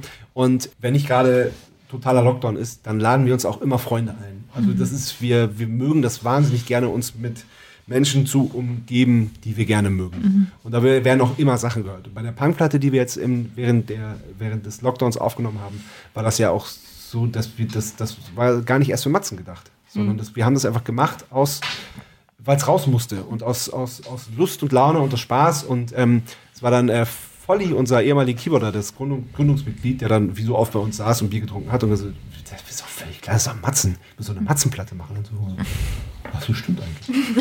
und dann haben wir es aber trotzdem genau so fertig gemacht, wie wir es angefangen haben und dann halt da Matzen draufgeschrieben. Es ist eh Und da, und da war es merkwürdig, Entschuldigung, ich nochmal. Und Ist da okay. War es eben merkwürdig, dass da dieses so, wir machen ein Album und gehen dann auf Tour, wurde dann durchbrochen. Das wollte ich vorhin eigentlich nämlich noch Ja. sagen, weil wir dann ein Album gemacht haben, aber nicht auf Tour gehen konnten. Und sondern die, die Tour von davor, nämlich 15 Jahre Matzen, äh, die ist, was jetzt mittlerweile auch 17 Jahre Matzen ist, ähm, da eigentlich geplant war und, äh, und die äh, Konzertkarten ja jetzt zum Teilweise seit über zwei Jahren irgendwie mit zum Teil fünf Terminen an den Kühlschränken von Tausenden von Menschen hängen. Ja. Bei meiner Cousine zum Beispiel, die Ja. war in Graz und ich war so, endlich, Ja. zwei Jahre haben wir diese Karten schon. Das ist ein Wahnsinn. Ja. Und da kann man, kann man echt nochmal Danke sagen an, äh, an die Menschen, die unsere Konzertkarten kaufen, weil so gut wie keiner die zurückgibt. Und das ist, Das ist wirklich, das ist wirklich irre. Sprechen mit jedem Veranstalter, mit jedem örtlichen Veranstalter und auch mit, eben mit unserem Promoter, mit unserem Booker, ähm, die sagen so, es ist echt wirklich erstaunlich, wie wenig Matzenkarten zurückgegeben werden. Und das ist, das ist toll. Das ist echt schön. Also ich habe auf ja, das Bild, was ich gepostet habe von Graz, ja, haben mir Leute zurückgeschrieben. Ich kriege immer nur einen Satz, immer von Ja. Menschen, mit denen ich jahrelang eigentlich keinen persönlichen Kontakt Ja. hatte, ist immer nur Goodbye Logik. ich ich glaube, ich habe es 20 Mal bekommen. Ich, ich habe schon dann, 16 Jahre alt. und ich hab dann gedacht, ist das eine Challenge mit einem anderen Lied zu antworten? Ich dachte, na, also, cool bist du nicht. Aber nachdem du jetzt eh schon recht viel von der Aufnahme und wie das ganze, der Aufnahmeprozess so Ja. abläuft, gesprochen hast, passt echt gut. Song Nummer 5 und ich freue mich, oh, weil das war das erste Matzenlied, das ich jemals gehört habe. und zwar die Perfektion. Du bist perfekt, makellos, du bist besser als gut, du bist perfekt, einfach los, ich wäre gern wie du. Wie funktioniert eine Studioaufnahme, bis sie halt Perfektion ist? Das ist gerade bei, bei dem Lied ist das interessant, weil ähm, das war ja unsere erste Single ähm, vor 17,5 Jahren. Dann. ähm, Wow. und das erste, erste Video, was auf MTV lief und so. Und ähm, das haben wir bei uns im Proberaum aufgenommen damals, der noch im Haus war, damals im Elternhaus drin. Und, ähm, und auch da wieder lustig, dass der Refrain ging erst anders. Der Refrain, Refrain ging erst, du bist perfekt, perfekt, du bist perfekt. Wo unsere Mutter gesagt hat, boah, das ist ganz schön oft perfekt, willst du nicht lieber Perfektion singen? So, ja, okay, stimmt. und ähm, die Single-Version von dem Lied, also das, was man im Video hört und was dann damals noch in mehreren Radios lief, war tatsächlich die Version, die wir bei uns zu Hause aufgenommen haben. Und nicht die Studioversion, die dann auf dem Album war, weil eben die so unperfekt war, dass sie halt äh, besser gepasst hat. So, und, das, und wir konnten halt im Studio so dieses Gefühl, was wir, das waren danach, äh, war mit anderen Liedern oder mit Teilen von Liedern später auch noch so, dass, dass man das im Studio mit tollem Equipment äh, ähm, einfach nicht reproduzieren konnte. Und deswegen haben wir dann halt äh, in, vor allem in dem Fall dann die, äh, die Demo-Version von uns mit dem äh, Acht-Spur-Gerät damals irgendwie bei uns im, im ja, äh, zu Hause zusammengekloppt. Und das ist halt so, und das fand ich ja schon immer toll. Und das war sogar Idee der Plattenfirma damals, wo wir gedacht haben, geil. und ähm, das fand ich halt auch schon immer, äh, immer gut bei uns, dass halt, dass das so ein Gefühl war einfach, dies, äh, dass wir beim, beim ersten Aufnehmen so ganz frisch geschrieben, äh, gut, Refrain nochmal geändert, aber, aber so dieses Gefühl, was wir dann hatten, dass, das, dass wir das dann aufgenommen haben und so einfach dann da war und eben auch nicht reproduzierbar war. Das ist zum einen total interessant, finde ich, und zum anderen dann aber auch geil, dass wir das dann so umgesetzt haben. Und wie kann man sich so eine Studioaufnahme vorstellen? Ist das so, wie man es in Filmen sieht, dass dann ein, jemand sitzt, meistens ein Typ in Filmen, Ja. auf vor ganz vielen Knöpfen Ja. und einer Glasscheibe und dann irgendwie jeder einzeln seinen Teil aufnimmt? Ähm, ja, gibt es ja, haben wir auch so gemacht. Ähm, wir haben Album Nummer 3, Frieden im Krieg, und Album Nummer 4, Labyrinth, haben wir genauso aufgenommen mit dem ganz tollen Produzenten Olaf Opal, weil wir auch Bock hatten. Wir wollten, äh, wir wollten lange suchen, wir wollten nacheinander aufnehmen und wir wollten den Prozess und auf Soundsuche gehen und auch mal einen Tag was anderes machen. Also das war wirklich, das hat auf sich über Monate hingezogen. Wir waren wochenlang im Studio und haben auch mal einen Tag lang gar nichts aufgenommen, sondern einfach nur ein, wie heißt das Tennis, was man Badminton-Turnier gemacht. genau. Einfach so, oder ja, oder einfach so Kopf frei gekriegt und so. Und ähm, das, das war auch toll damals für uns. Aber jetzt im Moment sind wir, so- also bei der, beim aktuellen Album ist es so, dass ähm, Simon und Rudi produzieren. Ähm, dann waren wir in Hamburg im Clouds Hill Studio und die ganz, ganz tolle Linda Gerdes äh, saß an den Knöpfen und an der Bandmaschine und wir waren zu viert im Raum und haben live analog auf Band ohne Klick aufgenommen. Uh, Ja. Das ist cool. Und genau, da haben wir acht Lieder in sechs Tagen geschafft. ich glaube, man hört den Hund. Äh, und äh, und äh, ja, und wir, jetzt hatten wir halt wieder total Bock auf so eine Art der Produktion. Und ich habe mich auch total gefreut, dass Linda dabei war, die ich wirklich, die wirklich eine der, der, der besten Menschen in ihrem Job ist. Wie funktioniert das, ja? Also, ich meine, wenn du sagst, okay, ihr habt live auf Band aufgenommen, Ja. ja. dann muss man als Band schon sehr geübt sein. Ja. Ich glaube, das geht halt nicht, wenn man sagt, so, Nein. Christian, ich mache jetzt eine Musik und wir schaffen das auch. glaube ich nicht. Äh, es kommt drauf an. Also, wenn, wenn das ist, kann ja auch so White Stripes-mäßig sein. Ich meine, die, die Frau hat ja extra für, das, für die Band gelernt, Schlagzeug zu spielen. Und da, auch das funktioniert. Gut, sie hat dann natürlich den, den absolut genialen Mitmusiker Jack White, der, halt, äh, der halt genau weiß, worauf es ankommt und was, was er will. Und deswegen ist das ja auch dann alles so gut geworden. Aber nein, wahrscheinlich wird es nicht funktionieren, wenn ihr beide jetzt auf die Idee kommt, Musik zu machen. Ja. Aus mehreren Gründen. Wir haben auch, wir haben auch also die, die, es gibt ja Songs von dem Album, die jetzt seit vier, fünf Jahren einfach liegen und ähm, dann auch, ja, mit denen ist dann ja auch was passiert. Also das ist jetzt vielleicht ein bisschen esoterisch oder so, aber ist ja auch, wenn man Wein liegen lässt, dann passiert mit dem ja auch was. Und das sind halt so diese Lieder entwickeln sich in einem weiter oder man entdeckt die dann wieder, was ja durchaus nach fünf Jahren auch passieren kann. Und man, man hat ja auch andere Sachen dazwischen durchgemacht und andere Musik geschrieben und konsumiert und gehört. Und es ist ja auch mit der Welt was passiert. Es gibt gerade auch einfach Songs, die dann einfach nicht mehr aktuell waren. So, weil, weil, ein- weil einfach die, die Welt sich verändert hat. Das, das gab es auch. Und ähm, dann haben wir halt einfach unfassbar viel geprobt. Einfach wahnsinnig viel geübt. Und da haben sich dann auch wieder auch musikalische und auch ein paar textliche Veränderungen ergeben einfach. Und dann ja, haben, haben wir nochmal mit Simon und Rudi nochmal geprobt, dann haben die nochmal ihren Input gegeben und dann haben, wurden nochmal Kleinigkeiten verändert. Und dann, ja, Wie kann man sich Üben und Proben vorstellen? Also kann man sich vorstellen, dass man dann irgendwie im Proberaum steht oder im Studio steht und immer, weiß ich, die ersten, ersten, den ersten Teil des Liedes bis zum ersten Refrain oder nur den Refrain oder Äh, in unserem Fall sind die Lieder ja dann, also zu dem Zeitpunkt, wenn wir üben, sind die Lieder ja schon weitestgehend fertig. Also das Gerüst steht auf jeden Fall. Und bei uns äh, im Studio, im Studio können wir das, Okay. was, was wir spielen. Auch live üben wir nicht. Also wie, es wird bei uns keinen Soundcheck geben, wo wir dann nochmal üben. Das gibt's bei uns einfach nicht. Also haben wir auch erlebt ähm, bei Bands, wo wir dann Support gespielt haben oder bei beim Soundcheck zuguckt oder was weiß ich, dass die dann erstmal anfangen zu üben.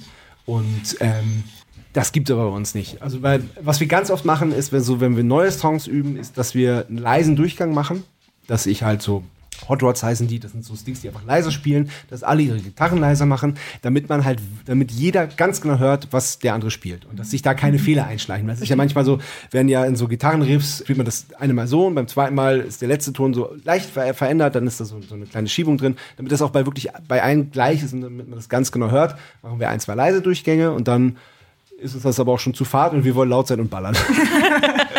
und äh, ja, und das ist dann, ähm, also als wir für Studio geübt haben, ist das dann wirklich auch den ganzen Tag. Also es ist dann wirklich so, also wir sagen dann nicht so, wir proben jetzt von 15 bis 17 Uhr, dann gibt's Mittag und dann nochmal von 19 bis 20 Uhr, sondern dann stehen wir halt auf, frühstücken und wenn wir dann um halb elf Lust haben, schon mal eine Stunde oder zwei oder auch drei uns ein, zwei Lieder vorzunehmen, dann machen wir das halt. ist es auch das, was Spaß macht, dieses, dieser Entstehungsprozess? Total. Total. Das ist, also, das ist zwar wahnsinnig intensiv, zeitintensiv, es ist auch anstrengend natürlich, weil irgendwie sieben Stunden Schlag zu spielen am Tag, auch wenn es zum Teil leise ist und mit Hot Rods, ist natürlich sowohl körperlich als auch geistig, es ist einfach anstrengend. Aber ich, das, das war, das war die, das war, war die, die schönste Zeit, bis auf die Konzerte, die dann wieder stattfinden konnten, überhaupt dieses Jahr. Dann- Dann kommen wir zur se sechsten Frage. hey, hey, wir haben bis Frage sechs, wir haben nur mehr zwei Fragen. Und wir sind, also so- ich glaube, so konsequent waren wir noch nicht. Und das Lied habe ich deswegen ausgesucht, weil der Christian es mir immer erklärt hat, dass das Lied zu hören ist von Matzen. Ja. Ja. Und dass sie wegen diesem Lied eigentlich auf ein Matzenkonzert gehen wollte und ihre Mutter das verboten hat. Oh. Ja. Also, und das Lied ist Nachtbaden. Hättest du nicht Lust, mit mir den Abend zu verbringen? Und jetzt sind wir ein bisschen wieder zurück, einen Sprung, nämlich zu den Live-Auftritten. Wie funktioniert das so? So ein Live-Tritt sind So- Soundchecks tatsächlich eine lange Or Anordnung von One-Two-One-Two. Wie hört sich Musik auf der Bühne an? Nehmt ihr die Musik wahr wie wir im Publikum? Und wie ist das so auf der Bühne sein? So im ganz Allgemeinen. Die kleinen Fragen, die Ja, kurzen Fragen. Also Soundcheck ist bei uns nicht One-Two, weil wir uns die Anglizismen ab abgewöhnt haben. Es gibt auch bei uns kein Curfew, es gibt auch bei uns keine, keine Show, sondern es gibt ein Konzert, es gibt äh, ein striktes Ende. Das haben wir uns irgendwie abgewöhnt, weil äh, ich, ich finde, man muss sich entscheiden. Entweder spricht man komplett Englisch oder man spricht Deutsch. Und so dieses Denglisch, dieses Zwischending, das geht mir total auf die Nerven. Entschuldigung. Da waren- Nein, das soll jeder To machen. be fair, ich Nein. wohne in Ja, nein, das ist völlig in Ordnung. Völlig in Ordnung. Das, das soll auch bitte jeder, jeder so machen, wie er das mag. Aber wir waren uns irgendwann einig, dass wir gesagt haben, so, dann komm, es gibt keinen Soundcheck, es gibt eine Klangprobe. Ganz einfach. Ja, aber ist es nicht auch, wenn man vor allem Deutsch singt, auch wichtig, dieses 1, 2, weil da das S und drinnen ist, oder ist das wurscht? Ja, das, wenn, wenn, wenn du, Ich noch- glaub, ich bin jetzt urgescheit. wenn du zum, zum ersten Mal ein, äh, mit, einem, mit einem Sänger zusammenarbeitest, dann ja. Aber wenn, wenn, du, wenn, du die, wenn du den Sänger kennst, wenn du das Equipment kennst und wir haben, bringen unsere eigenen Mikrofone mit, dann brauchst du das nicht zwingend. Ich singe immer irgendwelche Kinderlieder, irgendwelche Fantasielieder zum, zum Soundcheck. Und wie lange dauert so ein Soundcheck? Also wie, wie funktioniert Ähm, das? Also ich habe ja vorhin schon gesagt, wenn wir unsere Stammcrew dabei haben, was, wenn sie nicht gerade mit Corona flach liegen, ähm, eigentlich immer ist, dann bräuchten die uns gar nicht zum Soundcheck. Ähm, wir, wir machen das, weil wir das gerne selber machen wollen. Dann geht das schnell. Also ein Soundcheck ist halt, äh, da wird nochmal geguckt, ob wirklich überall bei jedem Mikrofon was ankommt. Wenn dann technische Schwierigkeiten äh, da sind, wenn irgendwas, wenn irgendwelche Kabel falsch gesteckt sind, was bei hunderten von Kabeln einfach oft passiert, dann kann sich das in die Länge ziehen da muss man halt ein bisschen Geduld haben. Dann sitzt man da auch manchmal und dann heißt es auch immer so, oh komm, nee, das, das funktioniert nicht, macht noch, geht mal eine halbe Stunde Kaffee trinken oder setzt euch in die Sonne, kommt dann wieder, dann, äh, dann ist das so. Aber wenn alles glatt geht, dann geht es wahnsinnig schnell. Dann gehen wir einmal alle Signale durch, dann äh, spielen, wir, spielen wir ein, zwei Lieder, spielen noch vielleicht noch ein, zwei Lieder an und gucken, ob noch irgendwas Besonderes passiert, ob noch wer mitsingt, ob es äh, ein Lied vielleicht, äh, ob wir ein Lied spielen, was wir noch nie oder noch nicht so oft gespielt haben oder nach Lust und Laune. Wenn wir noch Lust haben, ein Lied zu spielen, dann spielen wir das noch und dann hat sich das erledigt. Die letzten beiden Soundchecks äh, von den Konzerten nur durch, was in Wien und Graz, haben sehr viel länger gedauert, weil eben unsere Stammcrew mit Corona flach lag. Und ähm, wir zum Beispiel einen FOH-Techniker hatten. FOH ist Front of House. Das lässt sich schwer auf Deutsch übersetzen. Das heißt halt einfach so, äh, wir sagen auch äh, nicht FOH, sondern FOH. Der, ähm, der hat uns halt noch nie gemischt. Und deswegen äh, hat es halt dementsprechend länger. Es hat überhaupt niemandem was ausgemacht. Das war, ich habe ich hab mich da gerne hingesetzt und habe fünf Minuten die Bassdrum getreten, damit der Sound am Abend dann einfach gut ist. Und wir haben schon viele lange, lange Jahre einen eigenen Monitor. Äh, Mischer, der steht auf der Bühne und macht den Sound nur für uns, nur für die Band. Äh, vier von sechs auf der Bühne haben dazu angepasste In-Ear-Kopfhörer. Die, äh, ja, genau, die lässt man sich anpassen von einem Hörgeräteakustiker und äh, sind dann wirklich passend genau für einen, dass die halt, dass man von außen fast nichts hört, dass die nicht rausrutschen und so weiter. Und äh, Wolle, unser technischer Leiter und Monitormann, der gibt uns dann genau das auf die Ohren, was wir gerne möchten und was wir brauchen. Und das ist logischerweise was anderes als das, was vorne ankommt. Ich würde so gerne mal ein Konzert von uns sehen, vom Publikum aus. Aber ich habe halt viel Schlagzeug drauf, ich habe halt viel von Sebastian drauf, äh, viel Bass, weil Schlagzeug und Bass ja immer wichtig zusammen sind, weil das halt so die, die Rhythmusgruppe der Band ist. Und aber ich, ich höre alle. Also ich höre grundsätzlich alle, den einen leiser, den anderen lauter. Ist es das, was man, was man sieht, bei, bei, wenn man auf Konzerten ist, was sich die Leute dann irgendwann rausgeben, manchmal? Genau. Warum geben sich die? Ich gebe ich geb das zum Beispiel mal raus bei So Cool Bist du nicht. Das ist eins der wenigen Lieder, wo wir, äh, wo bei uns was mitläuft. Das ist dann so ein Player, da läuft dann, äh, da kriege ich dann einen Klick. Das mag ich nicht so gerne. Ähm, da bin ich halt, bin ich halt an so ein festes Tempo gebunden, äh, wo dann da läuft, da laufen Streicher mit zum Beispiel in dem Fall. Oder bei Lass die Musik anlaufen auch Streicher mit und so ein bisschen Synthes und so ein bisschen äh, äh, Chöre und so. Und ähm, da, weil das ein sehr ruhiges Lied ist, ähm, so cool bist du nicht, war ja auch die Frage vorhin, ähm, und weil, weil das so eine schöne Atmosphäre da ist. Da höre ich halt gerne was, weil sonst ist man ja sehr audiomäßig sehr abgetrennt. So, man hat diese angepassten Dinger und hört wirklich nur das, was, was man da drauf kriegt. Und da gebe ich es dann gerne raus um die Atmosphäre, weil die Leute dann immer so schön mitsingen und so. Und auf dem linken Ohr habe ich dann halt immer noch den Klick und kann mich dann halt an das vorgegebene Tempo halten. Und damit das aber dann, also das würde dann noch fad werden, weil dieses auf Klick spielen, ich mag das nicht so gerne, weil man halt dann, ich finde es live immer gut, wenn das nicht genau klingt wie auf Platte. Das ist dann, find ich auch, sonst, ja. sonst ist das, sonst ist das langweilig. Und da, bei uns gibt's halt Temposchwankungen, wenn das halt so, oder, oder es ist halt auch wirklich oft so, dass, dass Sebastian dann irgendwie ein Zeichen gibt und dann verlängern wir einen Part halt oder verlängern wir ein Lied oder gehen auf einmal, werden auf einmal dynamisch ganz leise, weil es irgendwas gibt oder weil, weil Sebastian auf irgendwas reagiert oder so. Und ähm, das kann man halt nicht machen, wenn das so eine durchprogrammierte, geklickte Show ist. Es gibt, es gibt Bands, auch die ich kenne, da hat jeder, jedes Mitglied auf der Bühne das ganze Konzert lang einen Klick auf dem Ohr. Und die spielen halt alles so rastermäßig äh, nacheinander durch. Wenn es für die passt, ist gut, aber ich, für uns wäre das nichts. Aber das heißt, du, du hörst das Publikum nicht wirklich, außer du gibst es raus. Siehst du es wegen den Lichtern eigentlich? Ich sehe alles, ja. Ich Okay. habe einen super Beobachtungsposten. Weil du ja höher ich sitzt. alles. Ich sehe alles. Ja, und äh, natürlich hören wir das Publikum auch, weil es so Mikrofone ins Publikum rein geht, die immer so ein bisschen an sind und wenn es halt Interaktion mit dem Publikum gibt, dann macht Wolle die halt so ein bisschen lauter, Okay. lauter, damit wir das Publikum auch hören. Also wir sind nicht ganz abgeschirmt, genau. Und wenn das halt nicht passt, dann gibt, man sich halt, gibt man sich halt nur raus und dann. Und hörst du auch manchmal an, wie das Konzert für, für jetzt uns als, als Konzertteilnehmerinnen an sich ankert hat, weil du sie auf der Bühne anders hörst. Ja, ja, klar mache ich das. Ähm, das. Entweder mache ich das dann selber, weil dann hänge ich irgendwie eine Kamera irgendwo hin, an den FOH dann meistens und ähm, guck und höre mir das dann an. Manchmal spielen wir auf großen Festivals und das wird dann sowieso mitge mitgeschnitten. Da gibt es zum Beispiel vom Deichbrand von 2019 einen ganz, ganz tollen Mitschnitt, die ich mir selber auch tatsächlich, glaube ich, schon mehrfach angeguckt habe, was ich normalerweise nicht mache. Aber das war wirklich, das war wirklich ein, ein so besonderer Auftritt wo einfach alles gepasst hat, wo wir gut waren, wo die Leute total toll waren und so in den Sonnenuntergang reingespielt und so. Ah, cool. Das war wirklich schon, äh, das war schon wirklich so ein, so ein, so ein Highlight äh, der Band. Und genau, und dann höre ich jetzt, jetzt zum Beispiel bei den letzten Konzerten hat unser Lichtmann dann mitgefilmt und hat gesagt, hier, ich habe das mitgefilmt, will sich das jemand angucken. Ich, da habe ich dann halt reingeguckt, um mal zu gucken, so gerade bei den, so bei den besonderen Stellen und wie das Licht dann halt so ist und so wirkt. Weil das sieht man ja auch nicht von der, also das sehe ich gar nicht von der Bühne aus. Ich sehe halt, sehe es halt nur irgendwo flackern. Aber wie so das Licht von vorne wirkt, wie das Ja. Lichtkonzept ist, da habe ich keine, das habe ich keine Chance. Es war sehr gut. Ich kann, es, ich, kann, ich kann das feststellen, es war sehr gut, ich habe es sehr gut gesehen. Du hast unser, unser letztes Lied äh, gerade schon erwähnt, Lass Ja. die Musik an. Ja. Auch passend als letztes. Das war nämlich, wo die Brenda mir geschrieben hat, so, die Setlist haben sie komplett im Griff. Und das ist in meiner Welt sehr wichtig. Ja. Ganz wichtig. Ja. Ja. Hast du mir auch geschrieben, habe ich mich sehr gefreut. Und ähm, das ist auch selten, dass wir äh, bei zwei Konzerten hintereinander die gleiche Setlist spielen. Das kommt wirklich selten vor. Also eigentlich ähm, ändern wir, wenn es nur, wenn es nur ein Song ist und mei meistens aber sogar mehr. Aber wir fanden die selber, dass das Ziel so rund war und so Spaß Ja. gemacht hat, dass wir gesagt haben, nee, komm, ändern wir nicht, weil das, das hat so gut funktioniert. Das stimmt. Das, das war so auch so mit den Ups und Downs, äh, Entschuldigung, mit den Höhen und Tiefen. war, das, war das so stimmig und so, dass wir gesagt haben, nee, komm, jetzt äh, spielen wir die gleiche Setlist zweimal. Wir haben uns jetzt zu dem, äh, also zu Lass die Musik an rausgeschrieben, nimm dir drei Minuten Zeit und schenk uns deine Ewigkeit, lass die Musik an.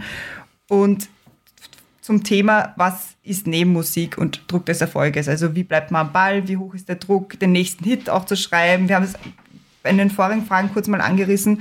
Und welche Aufgaben gibt es zum Beispiel auch noch neben der Musik? Oh, viele. Oh Gott.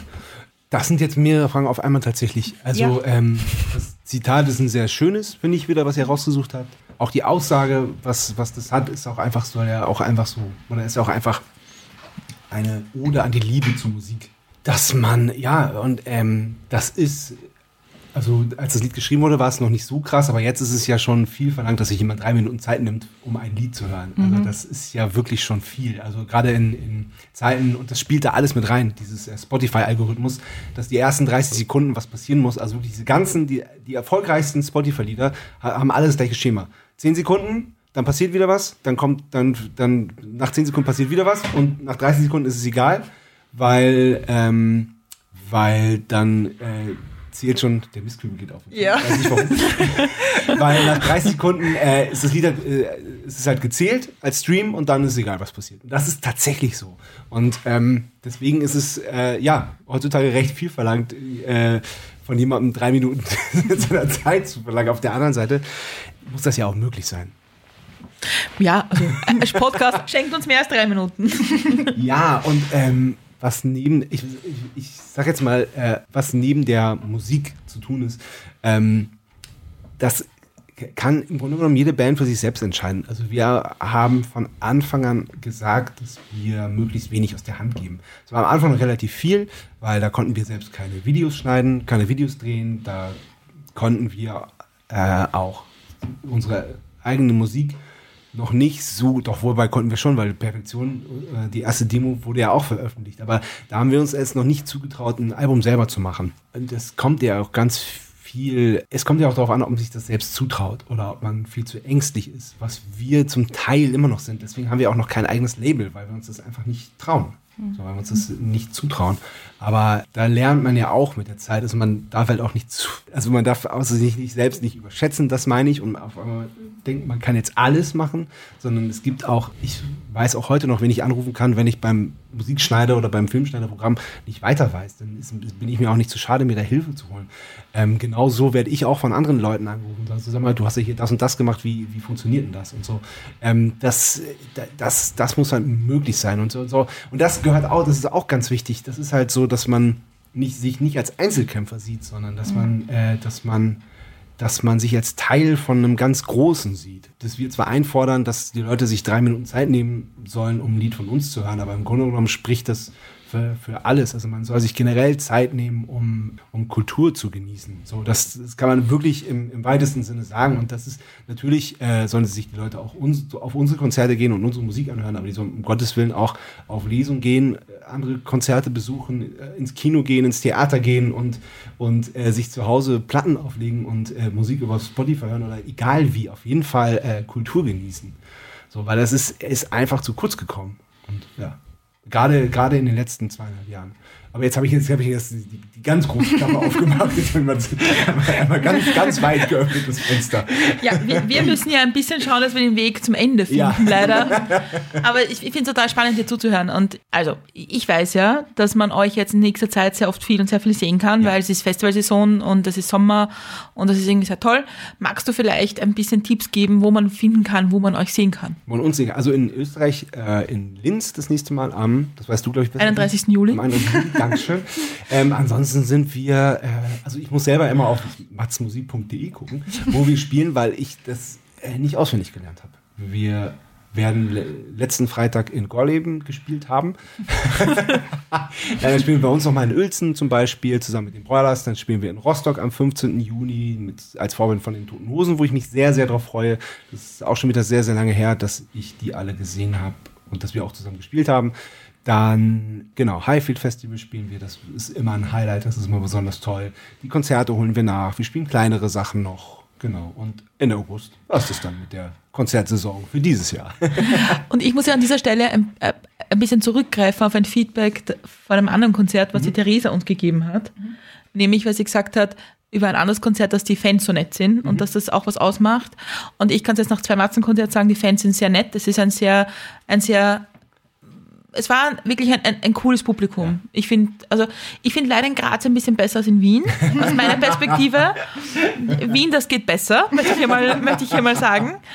Äh, ja, aber ich würde es, ich würde es sehr empfehlen, nicht mir zu schreiben, immer nur den Satz gut bei Logik, sondern einfach auf ein Konzert zu gehen. Ja, ja was, der, wo, woran wir das immer sehen ist, oder, oder oft sehen, ist äh, an unseren Vorbands, die wir uns ähm, grundsätzlich auch immer selber aussuchen. Und ähm, es sind wirklich ganz viele Bands, die sagen so, boah, eure Leute sind echt nett, die hören zu, die reagieren, die sind da schon am Start, wenn die Vorband spielt. Und das, äh, das äh, finde ich wahnsinnig schön als Feedback und ähm, das freut mich dann wirklich auch schon immer sehr. Und dann bin ich auch schon ein bisschen stolz auf unsere Leute, die, die zu uns kommen. Und ja, finde find das, find das echt richtig schön. Es war ja auch so, nach dem Graz-Konzert waren die Tanja und ich kurz hinter der Bühne, bevor ja. wir gefahren sind. Ja. Und ich wollte mich eigentlich nur im Hintergrund halten und sagen, ich bin dann bereit, wenn wir fahren wollen. Ja. Und auch, dass alle irgendwie gekommen sind, sich vorgestellt haben, auch bei mir, obwohl ich ja da keine Rolle spiele. Äh, das habe ich wirklich super nett gefunden und sehr sehr toll für eine Band. Na, es gibt, es gibt ja genug Bands, die irgendwo aufschlagen und dann mit ihrer, mit, mit ihrer Crew, mit ihrer Crew unter sich sind und, äh, und da den dicken Macker markieren und so. Und das, das, also da sind wir uns mit unserer Crew auch zum Glück absolut einig. Wir sagen jedem freundlich guten Tag, wir sind jedem offen gegenüber. Wir, ähm, da gibt es keinen, der, der nicht begrüßt wird, ähm, keinem, bei dem sich nicht verabschiedet wird. Das ist, es ist einfach, man, man kann einfach freundlich miteinander umgehen. Und das, das sollte man auch. Auch wenn man sich nicht kennt, auch wenn man nur den Tag zusammen verbringt, ähm, dann soll trotzdem jeder, äh, und zwar wirklich jeder, der da, der da, der da ja, letztendlich auch dafür arbeitet, dass das Konzert gut wird und dass die Leute eine gute Zeit haben, dann soll jeder Einzelne da auch mit einem guten Gefühl nach Hause gehen. Egal, ob der da jetzt Technik aufbaut oder, oder Catering macht, sich ums Essen kümmert oder, oder, oder nachher da einmal durchwischt. Es sollen alle wirklich äh, mit einem guten Gefühl da wieder nach Hause gehen. Ich freue mich auch schon, wenn ich irgendwann mal auf mein erstes Matzenkonzert gehen kann. Also, dass wir in Los Angeles gespielt haben, ist schon ein paar Jahre her. Ich könnte gerne wieder. Ich glaube, das ist einfach. Glaubst du? Ja, ich weiß nicht. Aber, na gut, aber ich sag mal, wir sind für heute am Ende angelangt.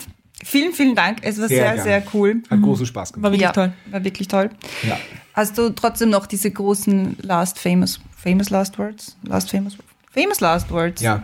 an die Welt? Ich weiß nicht mehr, welches ich das letzte Mal gesagt habe, aber meine famous last words sind seid lieb. Ich glaube, das war das letzte Mal. Ja.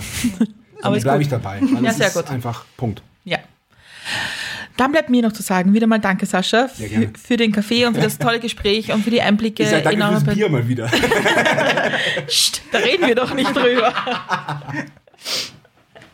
Äh, und für, das, für die Einblicke und für das Verständnis von Musik. Und ich glaube, das, was, was auf jeden Fall bleiben sollte, ist, geht auf Konzerte, hört euch Musik an, ähm, teilt Musik. Ich schicke der Christiane oft Lieder, wo ich sage, sie sollte das hören. Manchmal höre ich sie sogar. Ich kriege sehr selten Feedback an dieser Stelle, aber okay. äh, und geht auf jeden Fall auf Matzenkonzerte. Geht generell mehr auf Konzerte. Ja, weil vor allem man darf nicht vergessen, man weiß nie, wie lange es noch geht. Richtig. Und Die Branche, die, auch wenn jetzt ganz viel, wirklich ganz viele Leute auf Konzerte gehen, aber die Branche ist, die ist wirklich am Boden. ja. Jetzt gerade. Das muss man, muss man wirklich sagen. Weil, weil man darf nicht nur sehen, glaube ich, die Bands und die Musikerinnen und Musiker, sondern auch alle Menschen, die das unterstützen und die. Ja, absolut. Absolut. Und ähm, es gibt ja dieses, das darf ich vielleicht noch kurz mal äh, Ja, aus dem Nähkästchen es gibt dieses Ticketsrückgaberecht, ähm, dass man, ich darf das gar nicht zu laut sagen, aber man darf halt, äh, wenn der, man geht ja beim Ticketkauf einen Vertrag ein, wenn der Vertrag gebrochen wird, wegen Corona oder sonst doch was, also wenn das Konzert was das Datum, was auf dem Ticket steht, wenn das nicht zustande kommt, aus welchem Grund auch immer, dann hat man drei Jahre nach, nachdem das Konzert dann nachgeholt wurde, Zeit, das Ticket noch zurückzugeben. Und das ist gerade die Hölle. Wenn es Konzerte gibt, wo 50 Prozent der Leute ein Ticket haben, aber nicht kommen, und die haben dann halt noch drei Jahre lang die Möglichkeit, das, und wenn das nur 10 Prozent machen, dann kann das, kann das sowohl für den Veranstalter als auch für die Band ähm, das Ende sein. Muss man ganz ehrlich so sagen. Auf jeden Fall vielen, vielen Dank. Sehr gerne. Ich freue mich, euch nochmal im Sommer zu sehen, live an irgendeiner Stelle. Hier. Ähm, wer sich die letzte Folge mit dir anhören will oder auch Folgen von Pum Zack oder Filmsnacks, nominiert für den Deutschen Podcastpreis, muss man dazu sagen. Ja, Bum Zack. ja. Also wir waren in der Auswahl für die Nominierten. Nominiert für den Deutschen Podcastpreis, sollte man sagen. So, so, so, so, so wie ihr, so wie, Ja. so wie wir auch nominiert für den Podcast. Äh, findet man alle Folgen auf den gängigen Podcast-Plattformen und unter www.mitmilchundzucker.at.